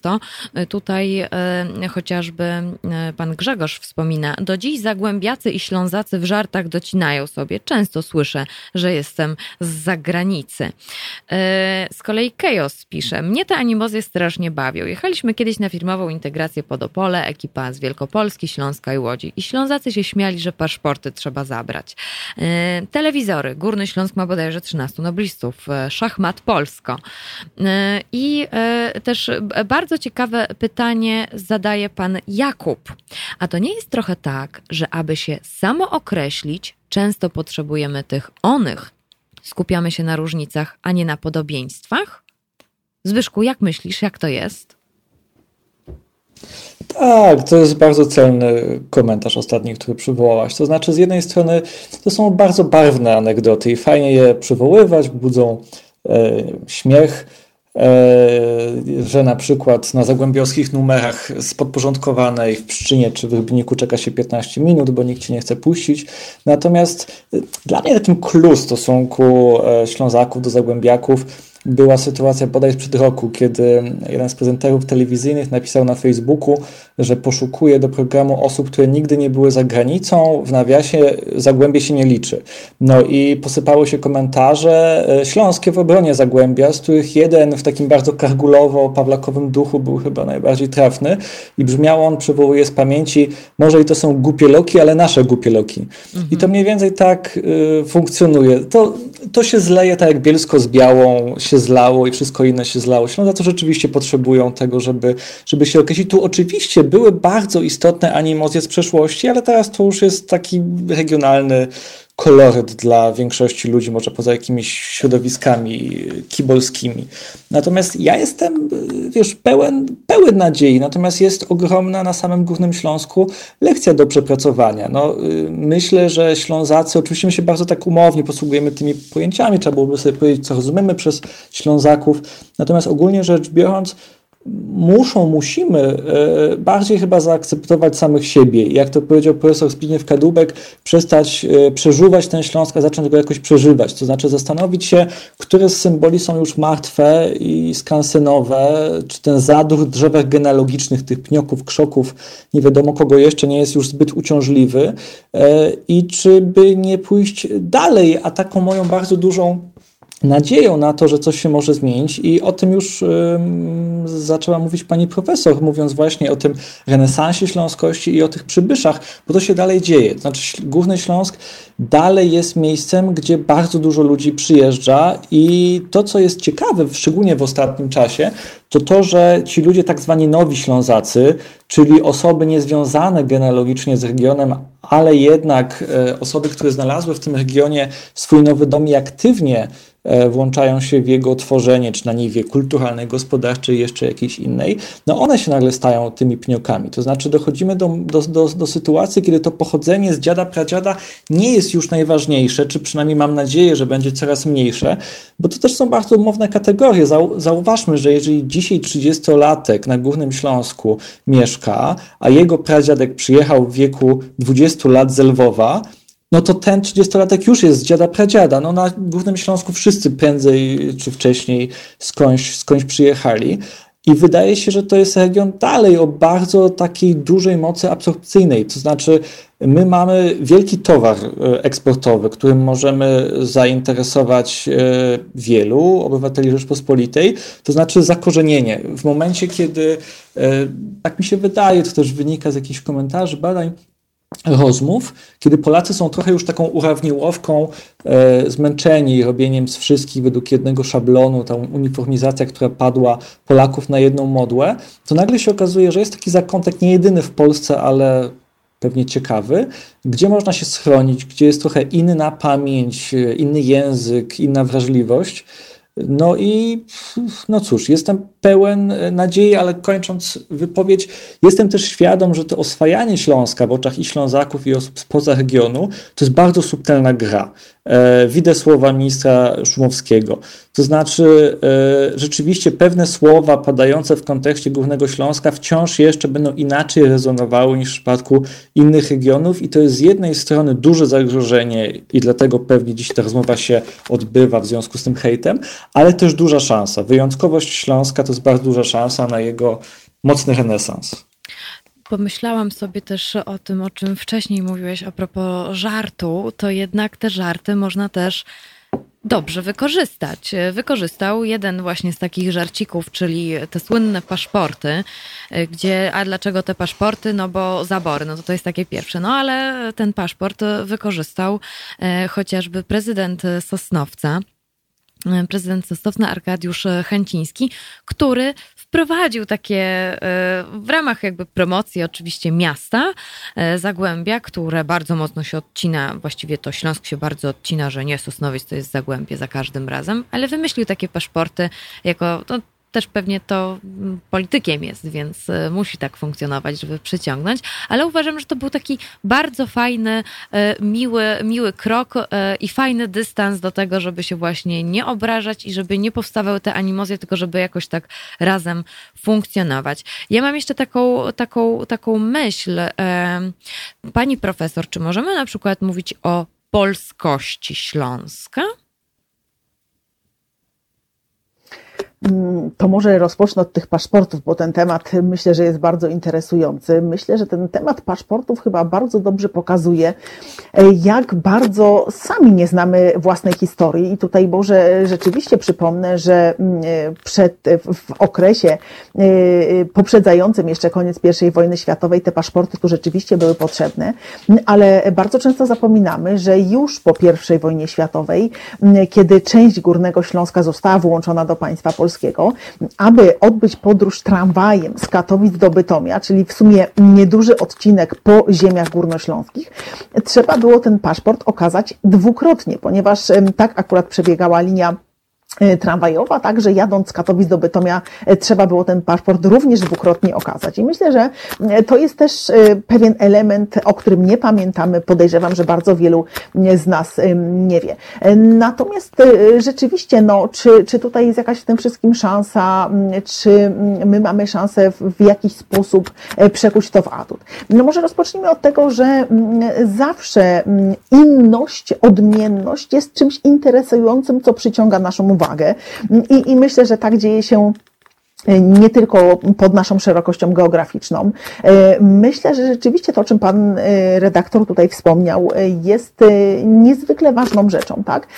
My Ślązacy mamy ogromny kapitał i myślę, że to, co jest największą, największą wartością tego ostatniego okresu, to nie tylko pokazanie naszej e, odrębności historycznej, bo ona jest faktem. No, e, Śląsk, który od XIV wieku nie należał do państwa polskiego, nie miał związków politycznych, ani również większych kulturowych e, z państwem polskim, siłą rzeczy musi być w czymś odmienny i ta historyczna odmienność jest faktem tutaj, nawet nie ma co z tym dyskutować. Natomiast myślę, że to, co jest rzeczą bardzo istotną w tym renesansie górnośląskim, o którym tu już dzisiaj wspomnieliśmy, nie chodziło tylko i wyłącznie o podkreślanie tych historycznych atutów, o ubranie się w strój regionalny, jak niestety e, bardzo wielu polityków regionalnych chciało to pokazać, ale my jesteśmy regionem w tej śląskości nowoczesnym. E, proszę zobaczyć, jak fantastyczna na Śląsku powstaje literatura. E, I mówię tutaj również o tej literaturze pisanej w języku polskim, chociażby weźmy Szczepana Twardocha, weźmy Martę Matyszczak, tak, weźmy Sabinę Waszut. Z drugiej strony powstają przekłady na język śląski, ale nie takim językiem żartobliwym, właśnie używanym gdzieś w serialu typu Święta Wojna, wojna, tak, w języku śląskim można powiedzieć z zgrubieniem, wulgaryzmem i można to przetłumaczyć na śląski Rzeczywiście, tak jak robi to chociażby Grzegorz Kulik. Myślę, że jego przekłady e, światowej literatury na śląski pokazują, że w tym języku też wiele można wyrazić. A więc to, co chciałabym pokazać, to rzeczywiście ta nasza odmienność jest atrakcyjna, jest nowoczesna.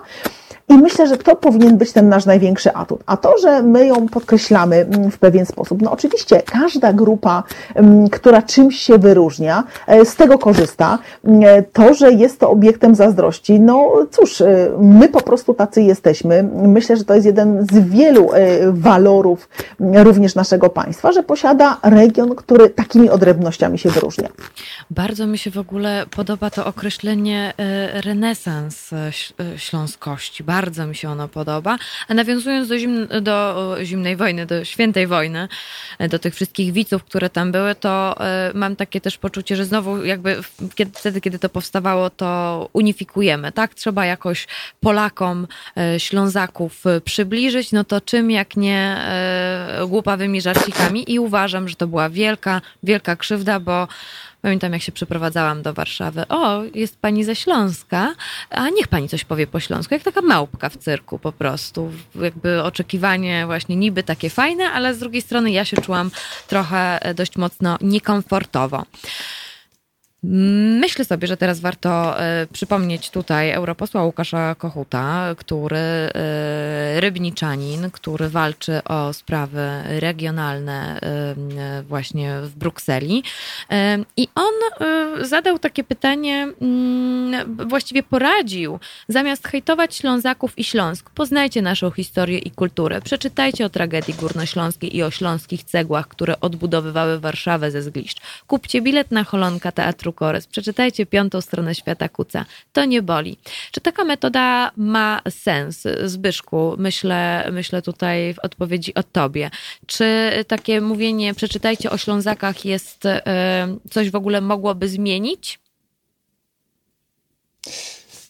Ja, jako niepokorny gość audycji pozwolę sobie jeszcze nawiązać krótko do okay. poprzedniego pytania. E, to znaczy polskość w 100% to jest bardzo straszne, kiedy na Śląsku padają te głosy, że nie mamy nic z Polską wspólnego czy z czymś wspólnego. No, śląskość to nie jest żydowskość. Ślązacy nie są w stanie pojechać do swojej ziemi obiecanej, nie mają żadnej ziemi obiecanej. Będą zawsze na Górnym Śląsku i zawsze będą wokół nich Polacy, Czesi, Niemcy Niemcy, bądź najprawdopodobniej będą. Nie wytworzyli, dlatego się odniosłem do żydowskości, swoistej kultury na tyle, żeby ona, mogła ona być w jakiś sposób, próbować być autarkiczna, chociaż żadna oczywiście kultura taką nie jest. I no, Ślązacy powstali jako, tak nie wiem, są ruchy y, płyt tektonicznych i powstają góry, jakieś szczyty górskie. No i Ślązacy gdzieś są takim szczytem górskim, tylko no, nie można tych wszystkich zboczy obciąć, bo wtedy się stanie jakaś tragedia. No i właśnie to jest chyba ten moment, w którym jest śląskość, czyli akceptowanie samej siebie i też tych wszystkich rzeczy, właśnie kodów kulturowych, na których ta śląskość wyrosła. Odnośnie zaś do słów Łukasza Kochuta. E, no, to jest e, apel intelektualisty do intelektualistów zapewne, dlatego że no, Holonek czy Piąta Strona Świata to oczywiście jest literatura niełatwa. Bardzo dobra, E, ale oczywiście jednocześnie niełatwa. No, to nie są czytadła, e, które można popełnić bez, bez żadnego zaangażowania. Żeby zrozumieć, co pisze e, Kuc czy Janosz, też trzeba wcześniej się jakoś do tego przygotować. Tragedia Górnośląska, Śląskie Cegły, jasne. Natomiast też dobrze, żebyśmy Ślązacy nie wpadali w taką walkę z Polakami na martyrologię, kto więcej przecierpiał. Dla mnie to jest zrozumiałe, że dużo się mówi o tragedii górnośląskiej, bo to jest wciąż niezrozumiała, y, nie, no niezrozumiała też, ale niewypowiedziana i niezaakceptowana krzywda e, przez Warszawę. W tym momencie mam na myśli. Ślązacy, jakaś ich część oczywiście domaga się E, żeby padły słowa przepraszam. W wielu przypadkach, na przykład obóz w zgodzie i kilka innych, to jest, jesteśmy bardzo daleko od tego, żeby w ogóle zaczęła się dyskusja ogólnokrajowa na tej linii polsko-śląskiej, czy takie słowa powinny paść. Krótko mówiąc, e, Łukasz Kochut oczywiście ma rację, każdy powinien, e, nikt nie może hejtować, każdy powinien coś wiedzieć e, o obszarze, ludziach w tym przypadku, na temat których się wypowiada. Chociażby Natomiast właśnie dlatego, żeby ja nie robić tutaj... takich baboli, prawda? Mhm. Tak, tak. Natomiast wiesz, no jednocześnie poleciłbym wycieczkę yy, na Śląsk, bo Zapraszamy. to jest świetne miejsce do jeżdżenia. Jakieś Nikiszowce, Gliwice, nie wiadomo co jeszcze.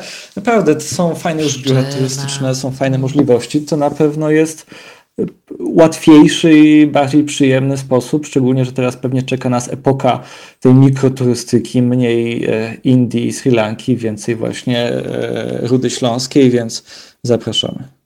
Oj, bardzo zapraszamy. Pani profesor, e, więc to już jest to ostatnie właściwie słowo. Czy właśnie jak można by było tak się trochę zbliżyć, żeby tych takich animozji e, Ślązacy, Polacy nie było i żebyśmy tak jakby zaakceptowali jedna strona jedną, a druga drugą?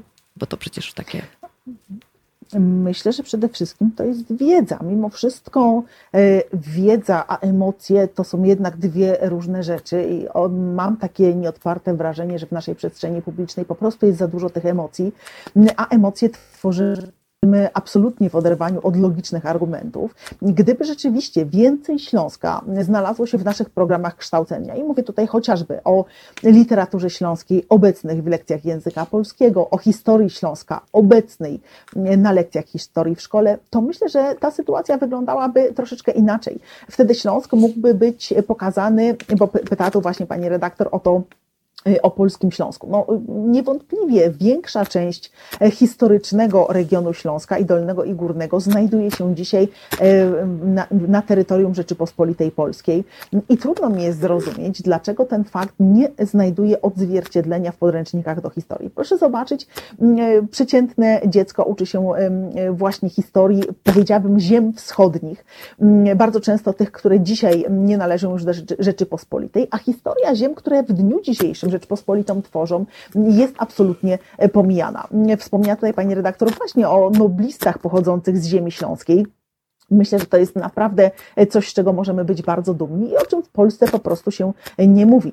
W związku z tym poznanie, wiedza i to w moim przekonaniu wpłynęłoby na zainteresowanie naszą współczesną kulturą, naszą e, geografią, naszą e, historią, również tą oferowaną w formie turystycznej. Ja zawsze jako specjalistka zajmująca się systemem politycznym Hiszpanii, opowiada moim hiszpańskim znajomym, że Śląsk jako region to jest taka trochę e, Kastylia, tak? W związku z tym my tutaj rzeczywiście mamy ogromny potencjał, tylko e, w moim przekonaniu błąd jest popełniany przez śląskich polityków, bardzo wielu śląskich polityków.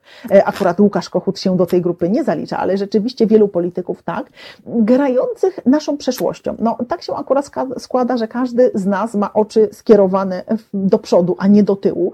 I myślę, że z tego można wywieźć taki wniosek, że powinniśmy rzeczywiście bardziej patrzeć do przodu niż wiecznie patrzeć do tyłu. Ja akurat osobiście nie do końca akceptuje manifestowanie śląskości przez polityków poprzez ubranie się w strój ludowy. Przecież nikt z nas dzisiaj do pracy czy na ulicy nie występuje w stroju ludowym. Chodzimy mhm. ubrani nowocześnie.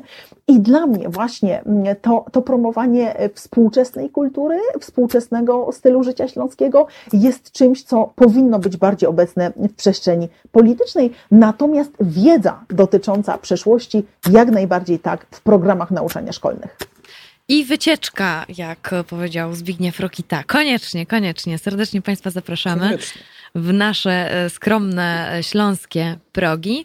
E, natomiast chciałam jeszcze do Państwa zaapelować, że jeżeli po tej, drugie, po tej drugiej stronie są Państwo z Górnego Śląska, to właśnie europoseł Łukasz Kochut, można wejść na jego stronę facebookową, tam jest link do Śląskiego Spisu Powszechnego. Pytania są bardzo miłe, są bardzo fajne i też może wyjść z tego bardzo ciekawe badanie, jacy właśnie są Ślązacy, dlatego odsyłam Państwa Państwa tam, żeby Państwo wypełnili e, tę ankietę spis. Bardzo dziękuję za wspaniałą, wspaniałą, wspaniałą rozmowę. E, proszę ją koniecznie dawać innym dalej, żeby tak inaczej, może przychylniej popatrzyli na Śląskie, żeby się takie komentarze nie pojawiały i żebyśmy my, e, Ślązacy, nie musieli się nerwować tak trochę. Moimi i Państwa gośćmi była, jest cały czas, no, jeszcze parę minut, e, właściwie parę sekund, e, profesor Małgorzata Myśliwiec, politolożka z Uniwersytetu Śląskiego. Bardzo serdecznie dziękuję Pani profesor. Dziękuję Pani redaktor i mam nadzieję, że do usłyszenia. O tak, o zdecydowanie, zdecydowanie, bo ja lubię tak o Śląsku czasami poopowiadać sobie tutaj słuchaczom, bo nie mogę się powstrzymać. No i również moim Państwa gościem e, Zbigniew Rokita, dziennikarz, e, publicysta pochodzący ze Śląska. Bardzo Ci dziękuję Zbyszku. Bardzo dziękuję, miłego dnia. Ja słyszę się z Państwem już za moment, bo teraz sobie porozmawiamy o dziennikarstwie akurat z profesor Małgorzatą Molendą z Dziech, więc proszę z nami koniecznie zostać. A jeżeli Państwu podobało się to, o czym mówiliśmy, mają Państwo jakieś refleksje, proszę koniecznie dawać znać znajomym i niech ta haloradiowa audycja niesie się w świat. Dziękuję. Słyszymy się za moment. Słyszymy się za moment. www.halo.radio. Słuchaj na żywo, a potem z podcastów. Proszę Państwa, mamy takie różnego rodzaju tutaj chochliki e, antenowe, ale mam nadzieję, że za niedługo one się nam rozwiążą. Niemniej e, staramy się połączyć z profesor Małgorzatą Molendą z Dziech Medioznawczynią z Szkoły Głównej Handlowej, żeby właśnie popowiedzieć o tym, czy każdy w dzisiejszych czasach jest dziennikarzem. E, no i wszystko dookoła właśnie Facebooka, nie Facebooka, fake newsów i w ogóle. Natomiast zanim połączymy się z panią Małgorzatą i poczekamy sobie jeszcze na nią, e, to e, tutaj pozwolę sobie akurat e, przytoczyć państwa komentarze, bo niektóre są naprawdę bardzo ważne i bardzo celne i one właśnie powinny wybrzmieć. Tutaj mm, Julek nas pozdrawia jako Borowiok Kujawski. Pozdrawiam wszystkie, wszystkie Ślązaczki i Ślązaków, dzięki za rozmowę. Pan Jarosław mówi, ja urodziłem się na Śląsku, mieszkałem w gminie Siewierz, nie Zagłębie i nie Jura. E, to są komentarze z naszej transmisji YouTube'owej. E, tutaj e, pan Jarosław przypomina też, że w Zagłębiu mówią, że Siewierz to Jura, nie Zagłębie, a w Jurze, że Zagłębie. Z kolei tutaj jeszcze mamy pan, komentarz pana Jakuba, nie trzeba Śląska na te rzeczy, wystarczy pojechać do jakiegoś jakiegokolwiek miasta z dwoma klubami piłkarskimi. I zaraz dowiemy się, kto jest, a kto nie jest. Żydem. No, trochę złośliwości, złośliwości. pan Grzegorz przypomina chochliki, to mieliśmy wczoraj. E, a nie wiem, jakie mieliśmy chochliki, panie Grzegorzu, ale jeszcze nawiązu, no, chciałabym nawiązać do komentarza e, pana Kamila. Piąta strona świata. Mm, mianują mnie Hanka. To także wielki wkład w język śląski. Jeśli kiedyś zostanie uznany jako język, to kodyfikacja będzie się opierała także na tych pracach. A serial Kazimierz Wielki, warto przypomnieć, to facet, który oddał nas, Ślązaków, Czechom. Przeszłość niestety mm, jest czymś co się za nami wlecze. I tutaj Kuc znowu niestety miał w tym wielki udział. A ankieta niełatwa, ale ważna, wypełniłem. E, odsyłam Państwa do jeszcze raz e, śląskiego spisu powszechnego, który organizuje europoseł Łukasz Kochut, y, bo jest to akurat ważne. A wiem, że jest wielu z Państwa, którzy akurat y, są ze Śląska, to chociażby widać po naszej haloradiowej grupie, bo tam Państwo bardzo licznie pokazują, z jakich Państwo są miast, co mnie akurat y, też bardzo cieszy, bo to też jest taki kontakt, tworzymy sobie taką naszą społeczność haloradiową, to jest rzecz wspaniała i cudowna. Pan Piotr, pana Piotra bym bym chciała również tutaj e, pozdrowić serdecznie, który nie wiem, czy słucha, czy nie słucha. Obiecywał mi tak trochę, że zadzwoni i się włączy w dyskusję właśnie o tym, o Śląsku, o tym hejcie. E, I to jak pięknie profesor Małgorzata Myśliwiec e, określiła o renesansie Śląska, żeby już tak nie mówić samych niedobrych i niemiłych rzeczy. Ale cóż, może akurat uda się, uda się innym razem usłyszeć pan pana Piotra, który włącza się do dyskusji o Śląsku. Ja też Państwu przypominam, że lubię takie tematy regionalne bardzo mocno. W zeszłym tygodniu chociażby rozmawialiśmy o figurach e, na Kaszubach, które nie podobały się pewnemu księdzu, e, a figury dotyczyły mm, e, duchów kaszubskich, bo to pogaństwo i w ogóle co to tutaj robi. Więc to było takie dość przykre, że właśnie chce się tak depczeć, depczeć kultury, regiony, które są po prostu odrębne i one są i się nad tym nie zastanawiamy. Wspominałam Państwu również wcześniej o tym, Wspominałam Państwu również wcześniej o tej książce Górnośląski Górnoślązacy, gdzie są e, teksty z e, konferencji w Gliwicach. E, I tutaj również w tym ostatnim tekście, który sobie przytaczaliśmy, to bardzo często dla respondentów badania przez panią Sekułę przeprowadzonego pojawiało się, że przecież śląskość to jest to normalność i nie ma co się tym tutaj tak obnosić. Więc, więc to chyba tak wygląda prawda, że my jesteśmy my, e, nie jesteśmy Polakami, ale też nie będziemy się tutaj w jakiś sposób przymilać. No ale to też nie zawsze tak funkcjonowało i pamiętajmy o tym. Mogą niektórzy z Państwa też się troszeczkę nieco dziwić, dlaczego mówiłam o rasistowskich komentarzach. Pamiętam, jak kiedyś przygotowywałam jeden tekst.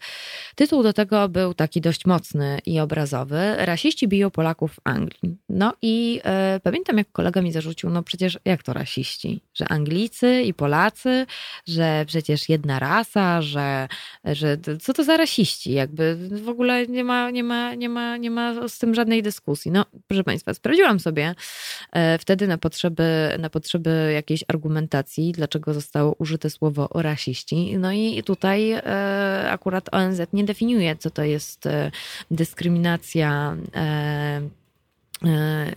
co to, jest, co to jest rasizm, ale definiuje, co to jest dyskryminacja rasowa. E, I przypomnę Państwu, bo to może nie być takie jasne i oczywiste, to jest rozróżnienie, rozróżnianie, wykluczanie, restrykcje lub preferencje na podstawie rasy, koloru, urodzenia albo narodowego lub etnicznego pochodzenia, które mają na celu lub powodują niweczenie, umniejszanie uznania, cieszenia się z lub wykonywania na równych zasadach praw ludzkich, podstawowych wolności w polityce, ekonomii, w sferze socjalnej, kulturalnej lub jakiejkolwiek innej dziedzinie życia publicznego. Więc jak najbardziej e, można mówić tutaj w tym przypadku o rasizmie. E, pan Jakub, jak biją Polaków, to są rasiści, jak Polacy biją, to jest patriotyzm. No właśnie, i to jest takie niefajne Patrzmy po prostu na czyny, a nie kto kogo, bo to nie ma najmniejszego znaczenia.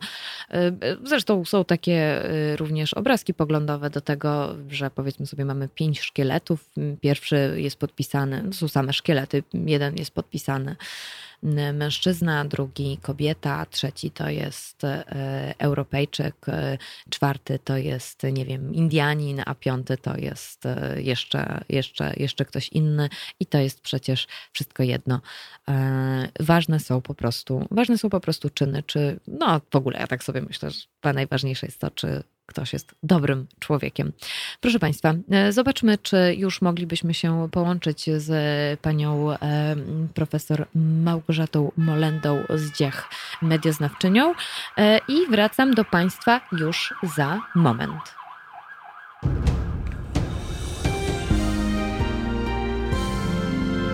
Jutro.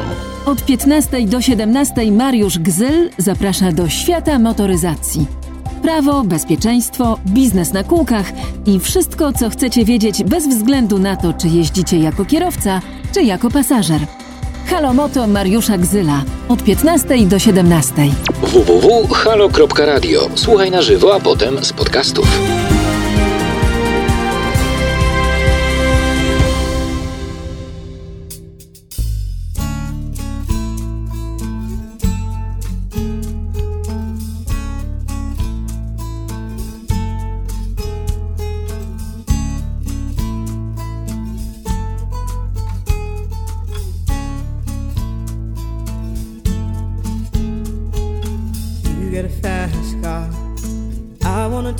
To anywhere. Maybe we make a deal. Maybe together we can get somewhere. Any place is better. Starting from zero, got nothing to lose. Maybe we'll make something. Me, myself, I got nothing to prove.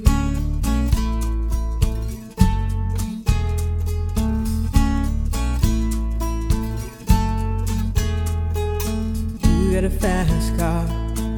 I got a plan to get us out of here. Been working at the convenience store. Managed to save just a little bit of money. Won't have to drive too far. Just cross the border and into the city. You and I can both get jobs and finally see what it means to be living.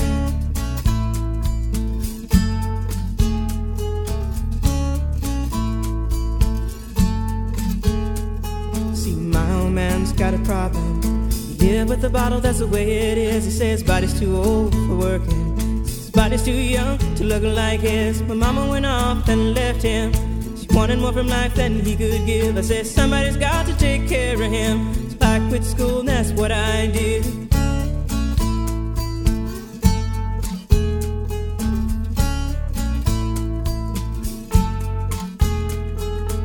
You got a fast car. Is it fast enough so we can fly away?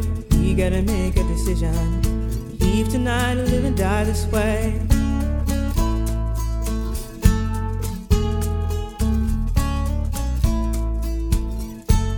So I remember when we were driving, driving in your car. Speed so fast, I felt like I was drunk. City lights day out before us, and your arm felt nice wrapped around my shoulder. And I, I had a feeling that I belonged. I, could be someone, be someone, be someone.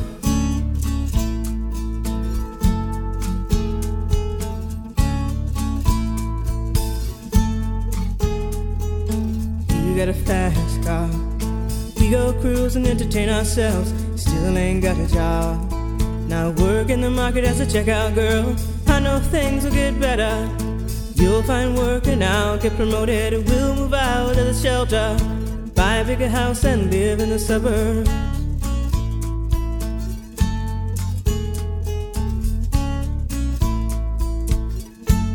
So I remember when we were driving, driving in your car.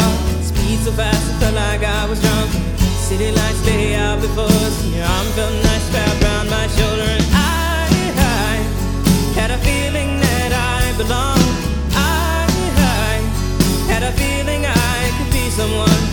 someone, be someone.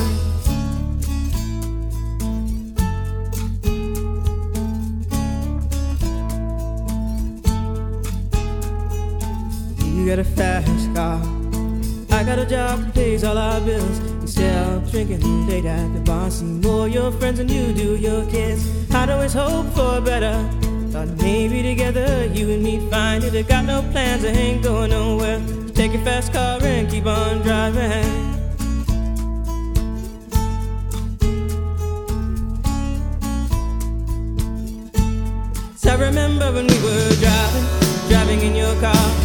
So fast, I felt like I was drunk.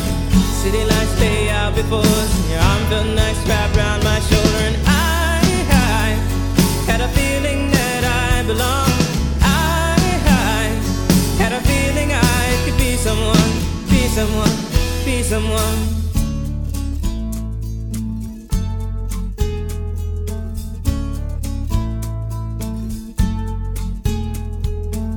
You got a fast fast enough so you can fly away? You gotta make a decision. Leave tonight or live and die this way.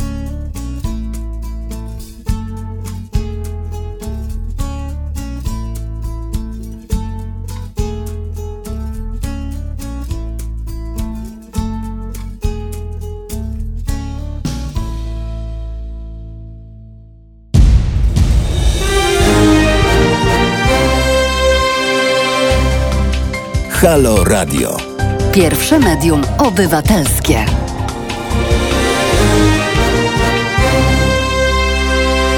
Ha, poradziliśmy sobie z chochlikami.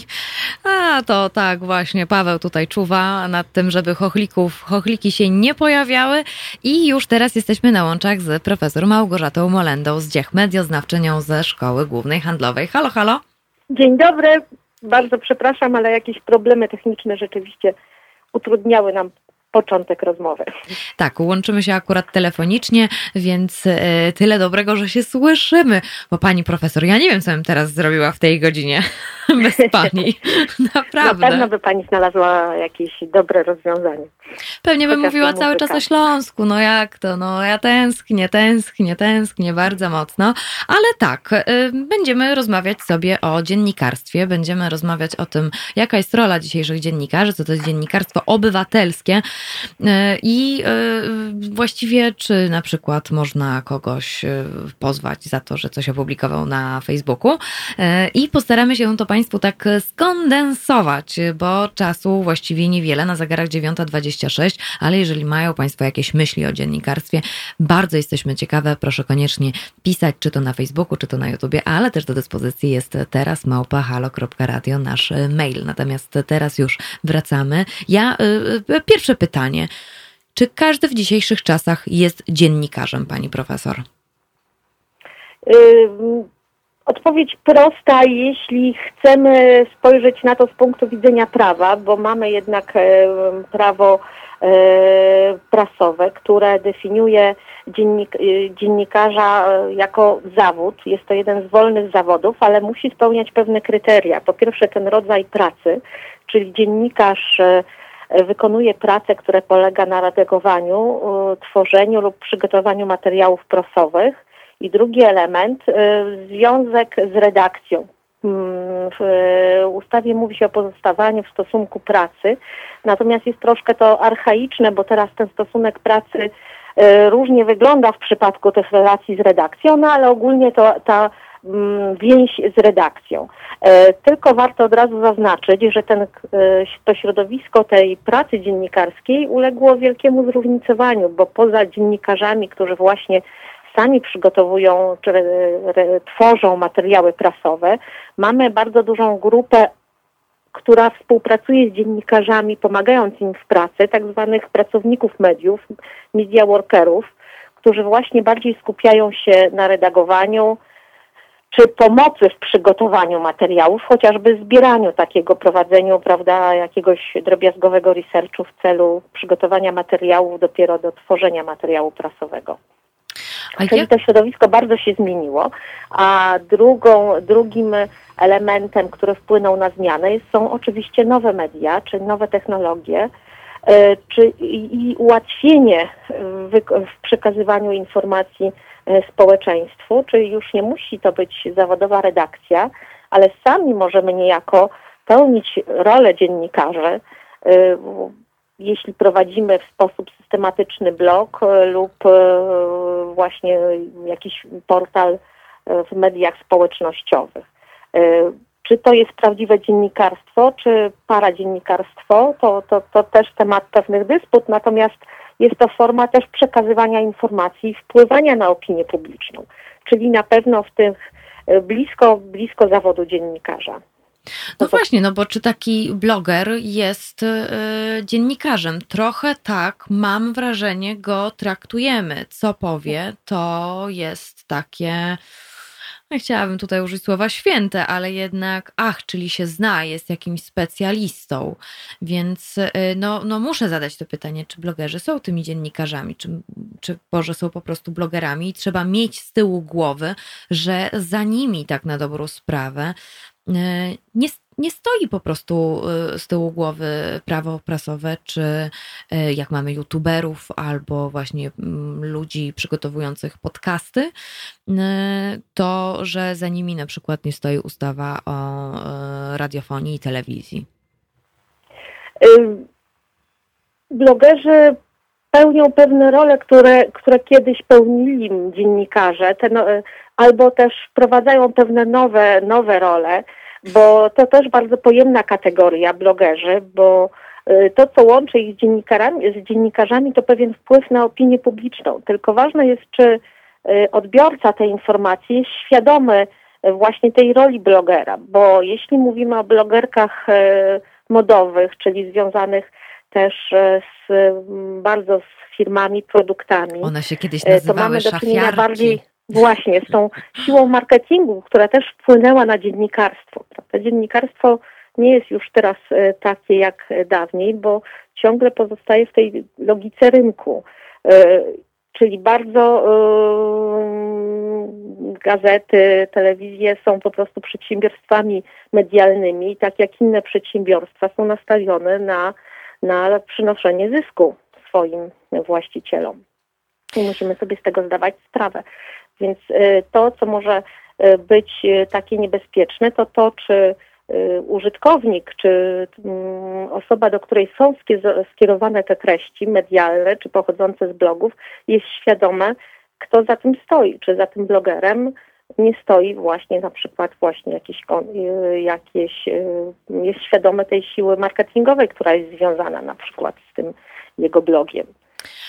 E, pan Jakub komentuje, wielu chce się mieć dziennikarzami, jednak większość to jedynie publicyści bądź lobbyści. Natomiast e, e, dodaje również, że blogowanie to jedynie forma przekazu. Blogować można o wszystkim i na przeróżne sposoby, oczywiście, ale czasami chyba zapominamy. Też jest taka jakaś dziwna tendencja, że nagle jak ktoś ma popularnego bloga albo na czymś właśnie wypłynął w internecie, super jest wolność słowa, wolność wyrazu i to oczywiście jesteśmy za tym absolutnie, chociażby właśnie w naszym e, Halo Radiu. Natomiast bardzo często też się dzieje tak, że ktoś jest blogerem i sobie o czymś pisze i nagle dostaje na przykład rubrykę, żeby pisać felietony w jakimś, nie wiem, powiedzmy sobie, no, magazynie jakimkolwiek, czy, czy, czy po prostu komentować sprawy na bieżąco, czy nawet przeprowadzać wywiady i w ogóle robić materiały dziennikarskie. I czy wtedy już bloger zmienia się w dziennikarza? No właśnie, to jest bardzo, bo czy jest rzeczywiście zawsze tak, jak Pani powiedziała, czy nawet może być odwrotnie. Posłuszmy się nawet Państwa przykładem. Tak patrzyłam, są Państwo dosyć młodym medium, bo działają od 2019 roku, tak? Jakoś tak, od, od 1 października. No właśnie, a mimo, a już mają Państwo doskonałą grupę dziennikarzy, bardzo zróżnicowanych. E, właśnie zawahałam się, czy użyć tego słowa dziennikarze, bo audycje prowadzą z jednej strony bardzo doświadczeni e, dziennikarze. E, państwa założyciel ma duże prawda, doświadczenie i, i, i w pracy w, superstacji. Inni mają doświadczenie radiowe, czy z dużych mediów prasy pisanej, gazety, z gazety wyborczej, ale no, są też działacze społeczni, prawda? Czy tak. Jak na przykład Jakub Śpiewak, widziałam też prowadzi audycję. Tak. I czy jest już, e, czy jest dziennikarzem, czy tylko realizuje no, jakieś właśnie swoje, e, swoje, swoje cele, używając właśnie też możliwości radia. Jeśli spojrzymy na tradycyjne nawet medium, jakim jest tygodnik Polityka, to zobaczmy, że te media też wprowadziły swoje blogi i piszą je na przykład naukowcy. Swego mhm. czasu był y, blog socjologa y, Tomasza Szlendaka, blog o, o rodzinie, o kwestiach polityki rodzinnej.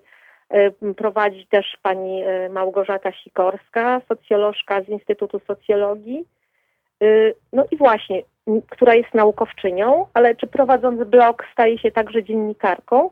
Ten blog raczej służy popularyzowaniu treści, upowszechnianiu wyników badań w lżejszej formie niż robi to w artykułach naukowych, które są dostępne bardzo wąskiej grupie e, czytelników. Blog powoduje, że te nasze treści mają szansę dotrzeć do szerszej grupy czytelników. Są pisane jest, i rządzi się swoimi prawami, bo jest pisany innym językiem, może reagować na kwestie aktualne czyli nie dawać ostatecznych e, odpowiedzi, a jedynie wprowadzać temat na taki tak zwany porządek dnia do agendy medialnej. Hmm. Po to, żeby inni się nimi zainteresowali. No właśnie tak mi się teraz kołacze w głowie, czy właśnie mówić e, o dziennikarzach, czy na przykład o publikatorach, to za okropne słowo właśnie wymyśliłam, e, albo po prostu mówić, że faktycznie, jeżeli ktoś jest aktywistą, to jest aktywistą, jeżeli ktoś jest popularyzatorem nauki, to jest popularyzatorem nauki, który po prostu publikuje w mediach, ale niekoniecznie nazywać go dziennikarzem. Pani profesor, do naszej rozmowy wrócimy już za moment, natomiast e, zostawimy słuchaczy z e, Kings of Leon, tak żeby się troszeczkę jednak rozruszali. Na zegarach 9.35 my wracamy wracamy do Państwa już za chwilę. Halo Radio. Pierwsze radio z wizją.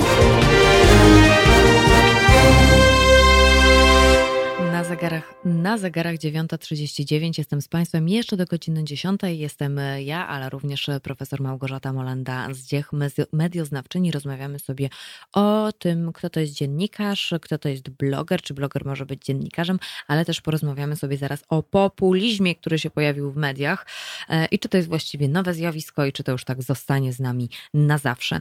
E, chciałam e, jeszcze, zanim zaczniemy o tym, o tej kondycji mediów, rozmawiać sobie, y, to myślę y, sobie o czymś takim, że jednak różnica między dziennikarzem a blogerem jest też taka, że u dziennikarzy właśnie ze względu na takie narzędzia jak ustawa y, pojawiają się takie lampki, że nie należy publikować wszystkiego, nawet jeśli jest to bardzo bolesne albo może ktoś tego nie zrozumieć. I właśnie Pytanie brzmi, czy faktycznie tak, tak, tak powinniśmy funkcjonować? Czy publikować wszystko? Czy dziennikarz może zadać za każde pytanie?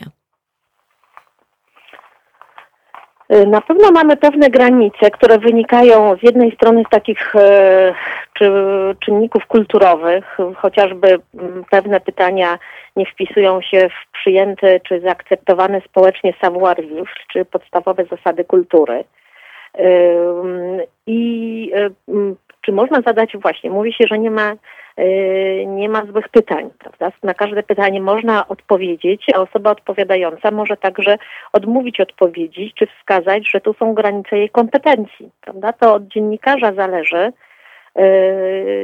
jak sformułuje to pytanie, ale też dziennikarz no, nie bierze odpowiedzialności za, za, za odpowiedź, prawda? Natomiast jeśli już się upubliczni, to rzeczywiście musi tę za tę odpowiedź też niejako ponosi odpowiedzialność.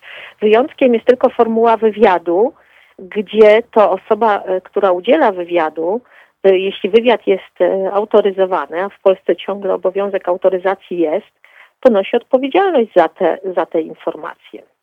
I to całkiem taki mocny strony, czy, czy obowiązek należy... autoryzacji.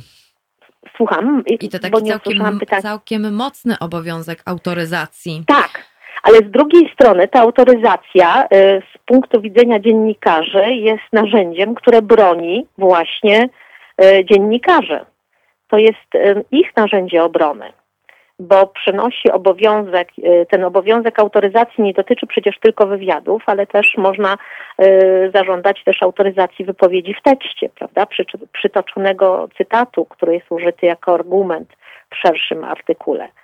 Y, I, i z tego mm, osoby współpracujące z dziennikarzami korzystają. E, nie mówię tutaj o zasadach, e, znaczy czy takich celowym przekłamaniu, czy naginaniu słów, czy wypowiedzi, ale jeśli odnoszę się do swojego też podwórka, jeśli dziennikarze korzystają z wypowiedzi naukowców, każda branża posługuje się jakimś żargonem. Państwo mają swój, swój żargon. Yy, zawodowy, naukowcy mają swój żargon dotyczący y, dziedziny i często y, te jakieś niezręczności potem w przytoczeniu wypowiedzi mogą wynikać właśnie też z braku naszej precyzji i, i nie zastanawiamy się nad tym, czy nasz język nie jest hermetyczny, czy jest zrozumiały dla takiej szerszej publiczności, która akurat nie reprezentuje tej grupy zawodowej, czy, czy nie ma nic wspólnego z dziedziną naukową, którą reprezentujemy. Chciałabym się tutaj jeszcze odnieść do tej autoryzacji, ponieważ wydaje mi się, że to jest dość ciekawa rzecz. Mówi pani profesor, że to jest siła dla dziennikarza e, i służy dziennikarzowi. Bezpiecznik, tak, powiedziałabym, że to jest takie narzędzie, które zabezpiecza ale chyba e, z własnego doświadczenia to wiem mhm. też i z doświadczenia swoich kolegów i koleżanek, że e, autoryzacja jest mylona przez właśnie naszego rozmówcę że to jest ich siła ta autoryzacja, że mogą sobie pozwolić na pewnego rodzaju zmiany w swoich wypowiedziach, żeby coś na przykład ładniej powiedzieć. E, mówię tutaj na przykład o tekście. I wydaje mi się, że trochę nie do końca rozumiemy, czym sama autoryzacja jest. Na pewno jest e, sam wywiad, czy sama sytuacja współpracy z jakimś źródłem informacji, powiedzmy, jest sytuacją też wymagającą szukania kompromisu. Sama wiem z własnego doświadczenia, że e, inaczej no, brzmią e, wypowiedzi na już spisane niż te, które formułujemy ustnie. Prawda? Ten język przekazu się e, różni i jest duża pokusa, żeby to zmienić. No, czasami są to niezręczności językowe i nie ma, nie ma powodu. Czasami ta autoryzacja następuje kilka dni mm, później i na przykład z punktu widzenia komentowania jakiejś sprawy bieżącej dochodzą dodatkowe informacje i trzeba to zaznaczyć, prawda, bo czy wprowadzić nowy wątek. Ale e, no, sama sytuacja takiej współpracy jest sytuacją szukania czasami rozwiązań jakichś kompromisowych, e, czy nawet prostowania błędów. Teoretycznie możemy sobie wytłumaczyć sytuację, że dziennikarz chce skompromitować drugą stronę. Powiedzmy te, na przykład w czasie toczącej się kampanii politycznej e, jakiegoś kandydata i pokazać jego słabość argumentacji czy nieznajomość rzeczy, prawda? Czy w czasie autoryzacji na przykład ta osoba jednak zda sobie sprawę z błędu, który, który popełniła. Czy dziennikarz będzie y, walczył o to, żeby jednak pokazać, y, że, że w pierwotnej wypowiedzi był błąd, czy opatrzy to komentarzem, czy, czy zezwoli na to. No to już są takie pojedyncze, pojedyncze przypadki.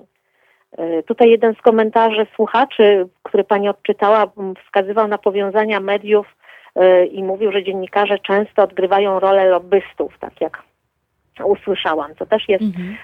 jest wiele zjawisk, jest na pograniczu polityki, gospodarki, czyli reprezentowane są różne interesy i też ważne jest, żeby dziennikarze pokazywali, taka praca dziennikarzy służy transparencji działań zarówno grup interesów, e, i pokazania wzajemnych powiązań, więc e, zwłaszcza na przykład w przypadku dziennikarstwa śledczego, bo na razie rozmawiałyśmy o dziennikarstwie jako takim dziennikarstwie en bloc, a mamy jednak wiele specjalizacji i wiele, wiele takich subdyscyplin dziennikarskich, które rządzą się trochę swoimi prawami i, i e, wtedy te zasady postępowania wyglądają inaczej. E, zadała Pani pytanie, czy dziennikarz powinien zapytać o wszystko. Moim zdaniem dziennikarz ma prawo, a wręcz obowiązek pytać, bo tak jak mówię, ta odpowiedź e, jest po stronie odpowiadającego, który może ewentualnie stawiać granice.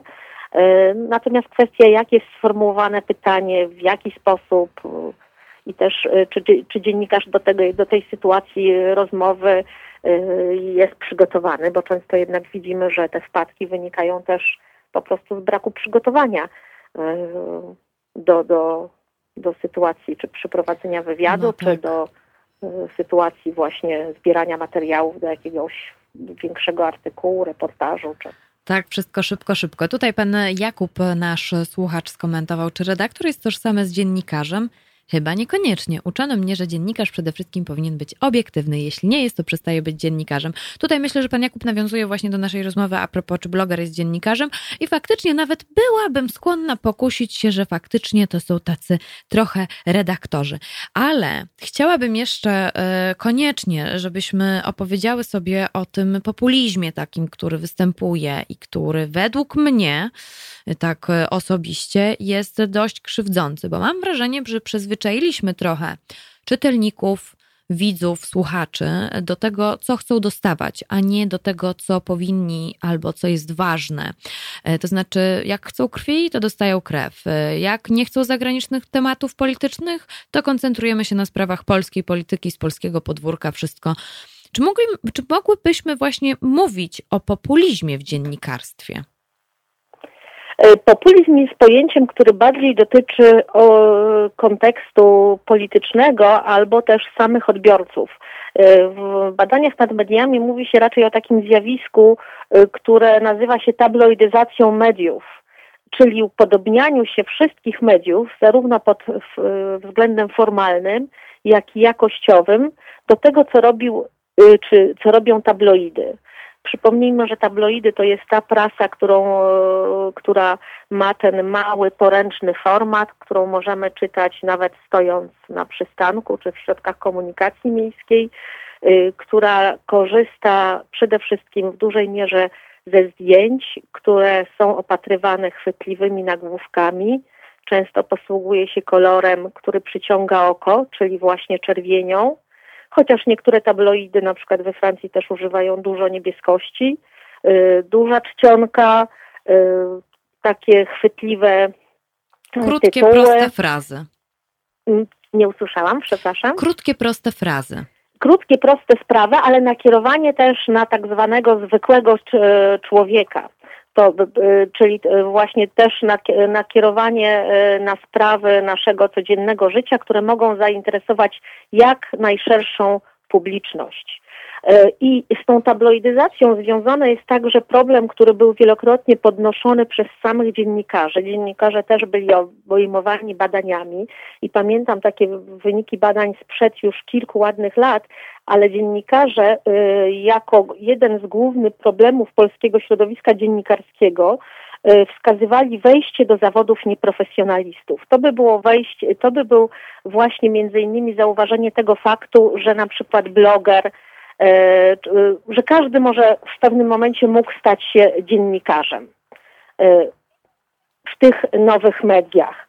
E, upolitycznienie tego zawodu, obniżenie zarobków dziennikarzy, które też spowodowały właśnie wejście tych nieprofesjonalistów do, dziennika, do dziennikarstwa. nagminne próby manipulowania mediami. To były te problemy i co spowodowało też spadek społecznego zaufania do zawodu. Pamiętam, że to były te, naj, te najbardziej podstawowe problemy wskazywane przez samych dziennikarzy w takim, w takim badaniu. I co zyskujemy? Z jednej strony tabloid jest po prostu produktem, czyli ma, zyskujemy dużo czytelników za cenę obniżania tej też jakości informacji. Mhm. To, co powiedziała Pani, ale to jest taka prawidłowość ogólna, że czytelnicy czy, czy konsumenci medialni, no to będzie takie szersze określenie, lubią to, co się dzieje dookoła, czyli bardziej interesują nas sprawy lokalne, dotykające nas, mogące mieć wpływ na nasze życie, na nasze życie niż oddalone.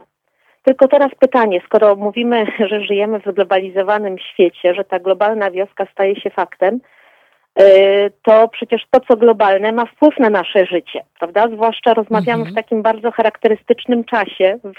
Wydarzenie pandemii jest jak najbardziej wydarzeniem globalnym i przekonujemy się o sile tej globalności, że nie możemy się od, tej, od problemów globalnych y, odgrodzić, bo one do nas i tak dotrą. Pani profesor, ostatnie pytanie mam jeszcze, zanim je zadam.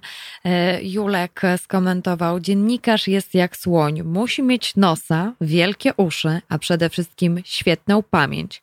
A kły? Musi na nie bardzo uważać, bo nie brakuje takich, którzy zrobią wszystko, żeby go ich pozbawić. Bardzo piękne, Julku. Bardzo ładny cytat. Ale ostatnie pytanie, pani profesor, bo już musimy kończyć i te ach, chochliki okropne, e, a jeszcze tyle, o tylu rzeczach chciałam porozmawiać. No cóż, cóż, może innym razem znowu się uda, bo tylko chciałam państwu przypomnieć, że e, e, profesor Małgorzata Molenda-Zdziech jest już drugi raz ze mną na łączach, a wcześniej była 2 maja. Rozmawiałyśmy o Światowym Dniu Wolności Prasy i Mediów. Więc odsyłam Państwa do podcastu, żeby sobie właśnie posłuchać, jak to w ogóle wygląda na świecie. Natomiast moje ostatnie pytanie, pani profesor, brzmi: czy media społecznościowe psują dziennikarstwo? Powiedziałabym, że dopełniają obrazu współczesnego dziennikarstwa i trudno już sobie chyba wyobrazić dziennikarstwo bez, bez tego typu mediów, bo tak jak wskazałam, y, zawodowi dziennikarze, ci, którzy weszli, wyszli z prasy czy telewizji, też sięgają po te media, by budować czy docierać do innych publiczności. E, I, i, I także we współczesnym świecie, jeśli chcemy docierać do e, i zyskiwać nowe grupy docelowe naszych odbiorców, musimy używać wszystkich możliwych narzędzi. No tak. E, a dziennikarze są nam potrzebni w takim wypadku, skoro można też wszystko załatwić na Facebooku. Są ludzie, którzy przecież wyrzucą, że coś się wydarzyło na przykład w ich miejscowości, opatrzą to zdjęciami, e, napiszą dość długą rzecz i możemy stwierdzić, że kurczę, no ktoś jednak taki wiarygodny w sumie, no bo to mieszka w tej miejscowości, coś się tam wydarzyło. Są zdjęcia jako dowody. Czy dziennikarze są nam w takim razie potrzebni? Czy wszystko załatwią właśnie dziennikarze obywatelscy, tak moglibyśmy ich nazwać?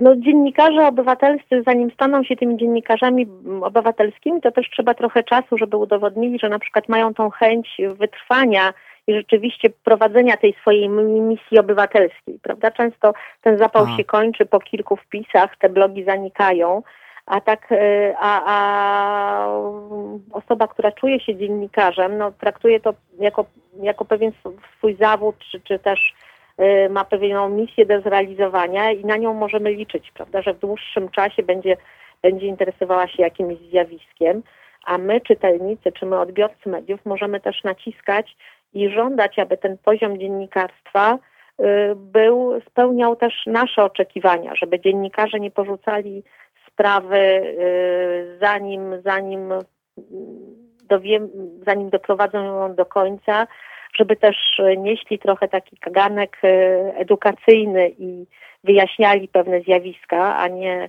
tylko upraszczali je albo, albo po prostu o nich nie mówili, bo uważali, że są za trudne, że nie zainteresują dużej grupy.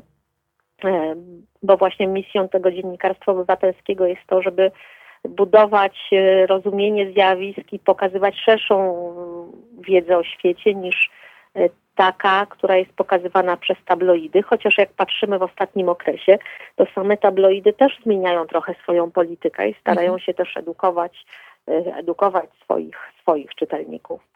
E, także myślę, że to i media społecznościowe są bardzo dobrym narzędziem do e, zdynamizowania dziennikarstwa, ale też do pokazywania, trzeba je traktować jako nowe narzędzia, które mogą być Y, wykorzystywane i po które dziennikarze sięgają po to, aby y, jeszcze lepiej wykonywać swoją pracę i docierać do nowych Pani profesor, bardzo dziękuję za tę rozmowę i przytoczenie nam kilku ważnych rzeczy, bo myślę, że nie zawsze się o tym pamięta. No, ja może o tym myślę bardziej, bo jednak to jest mój zawód, e, ale może słuchacze czy odbiorcy e, nie zawsze się nad tym zastanawiają, więc chciałam troszeczkę odczarować, że to wszystko nie jest takie proste. Bardzo pani profesor dziękuję. Ja bardzo dziękuję za naszą rozmowę i życzę dobrego dnia. Dziękuję. Profesor Małgorzata Molenda-Zdziech, medioznawczyni, Szkoła Główna Handlowa, moją i Państwa gościnią.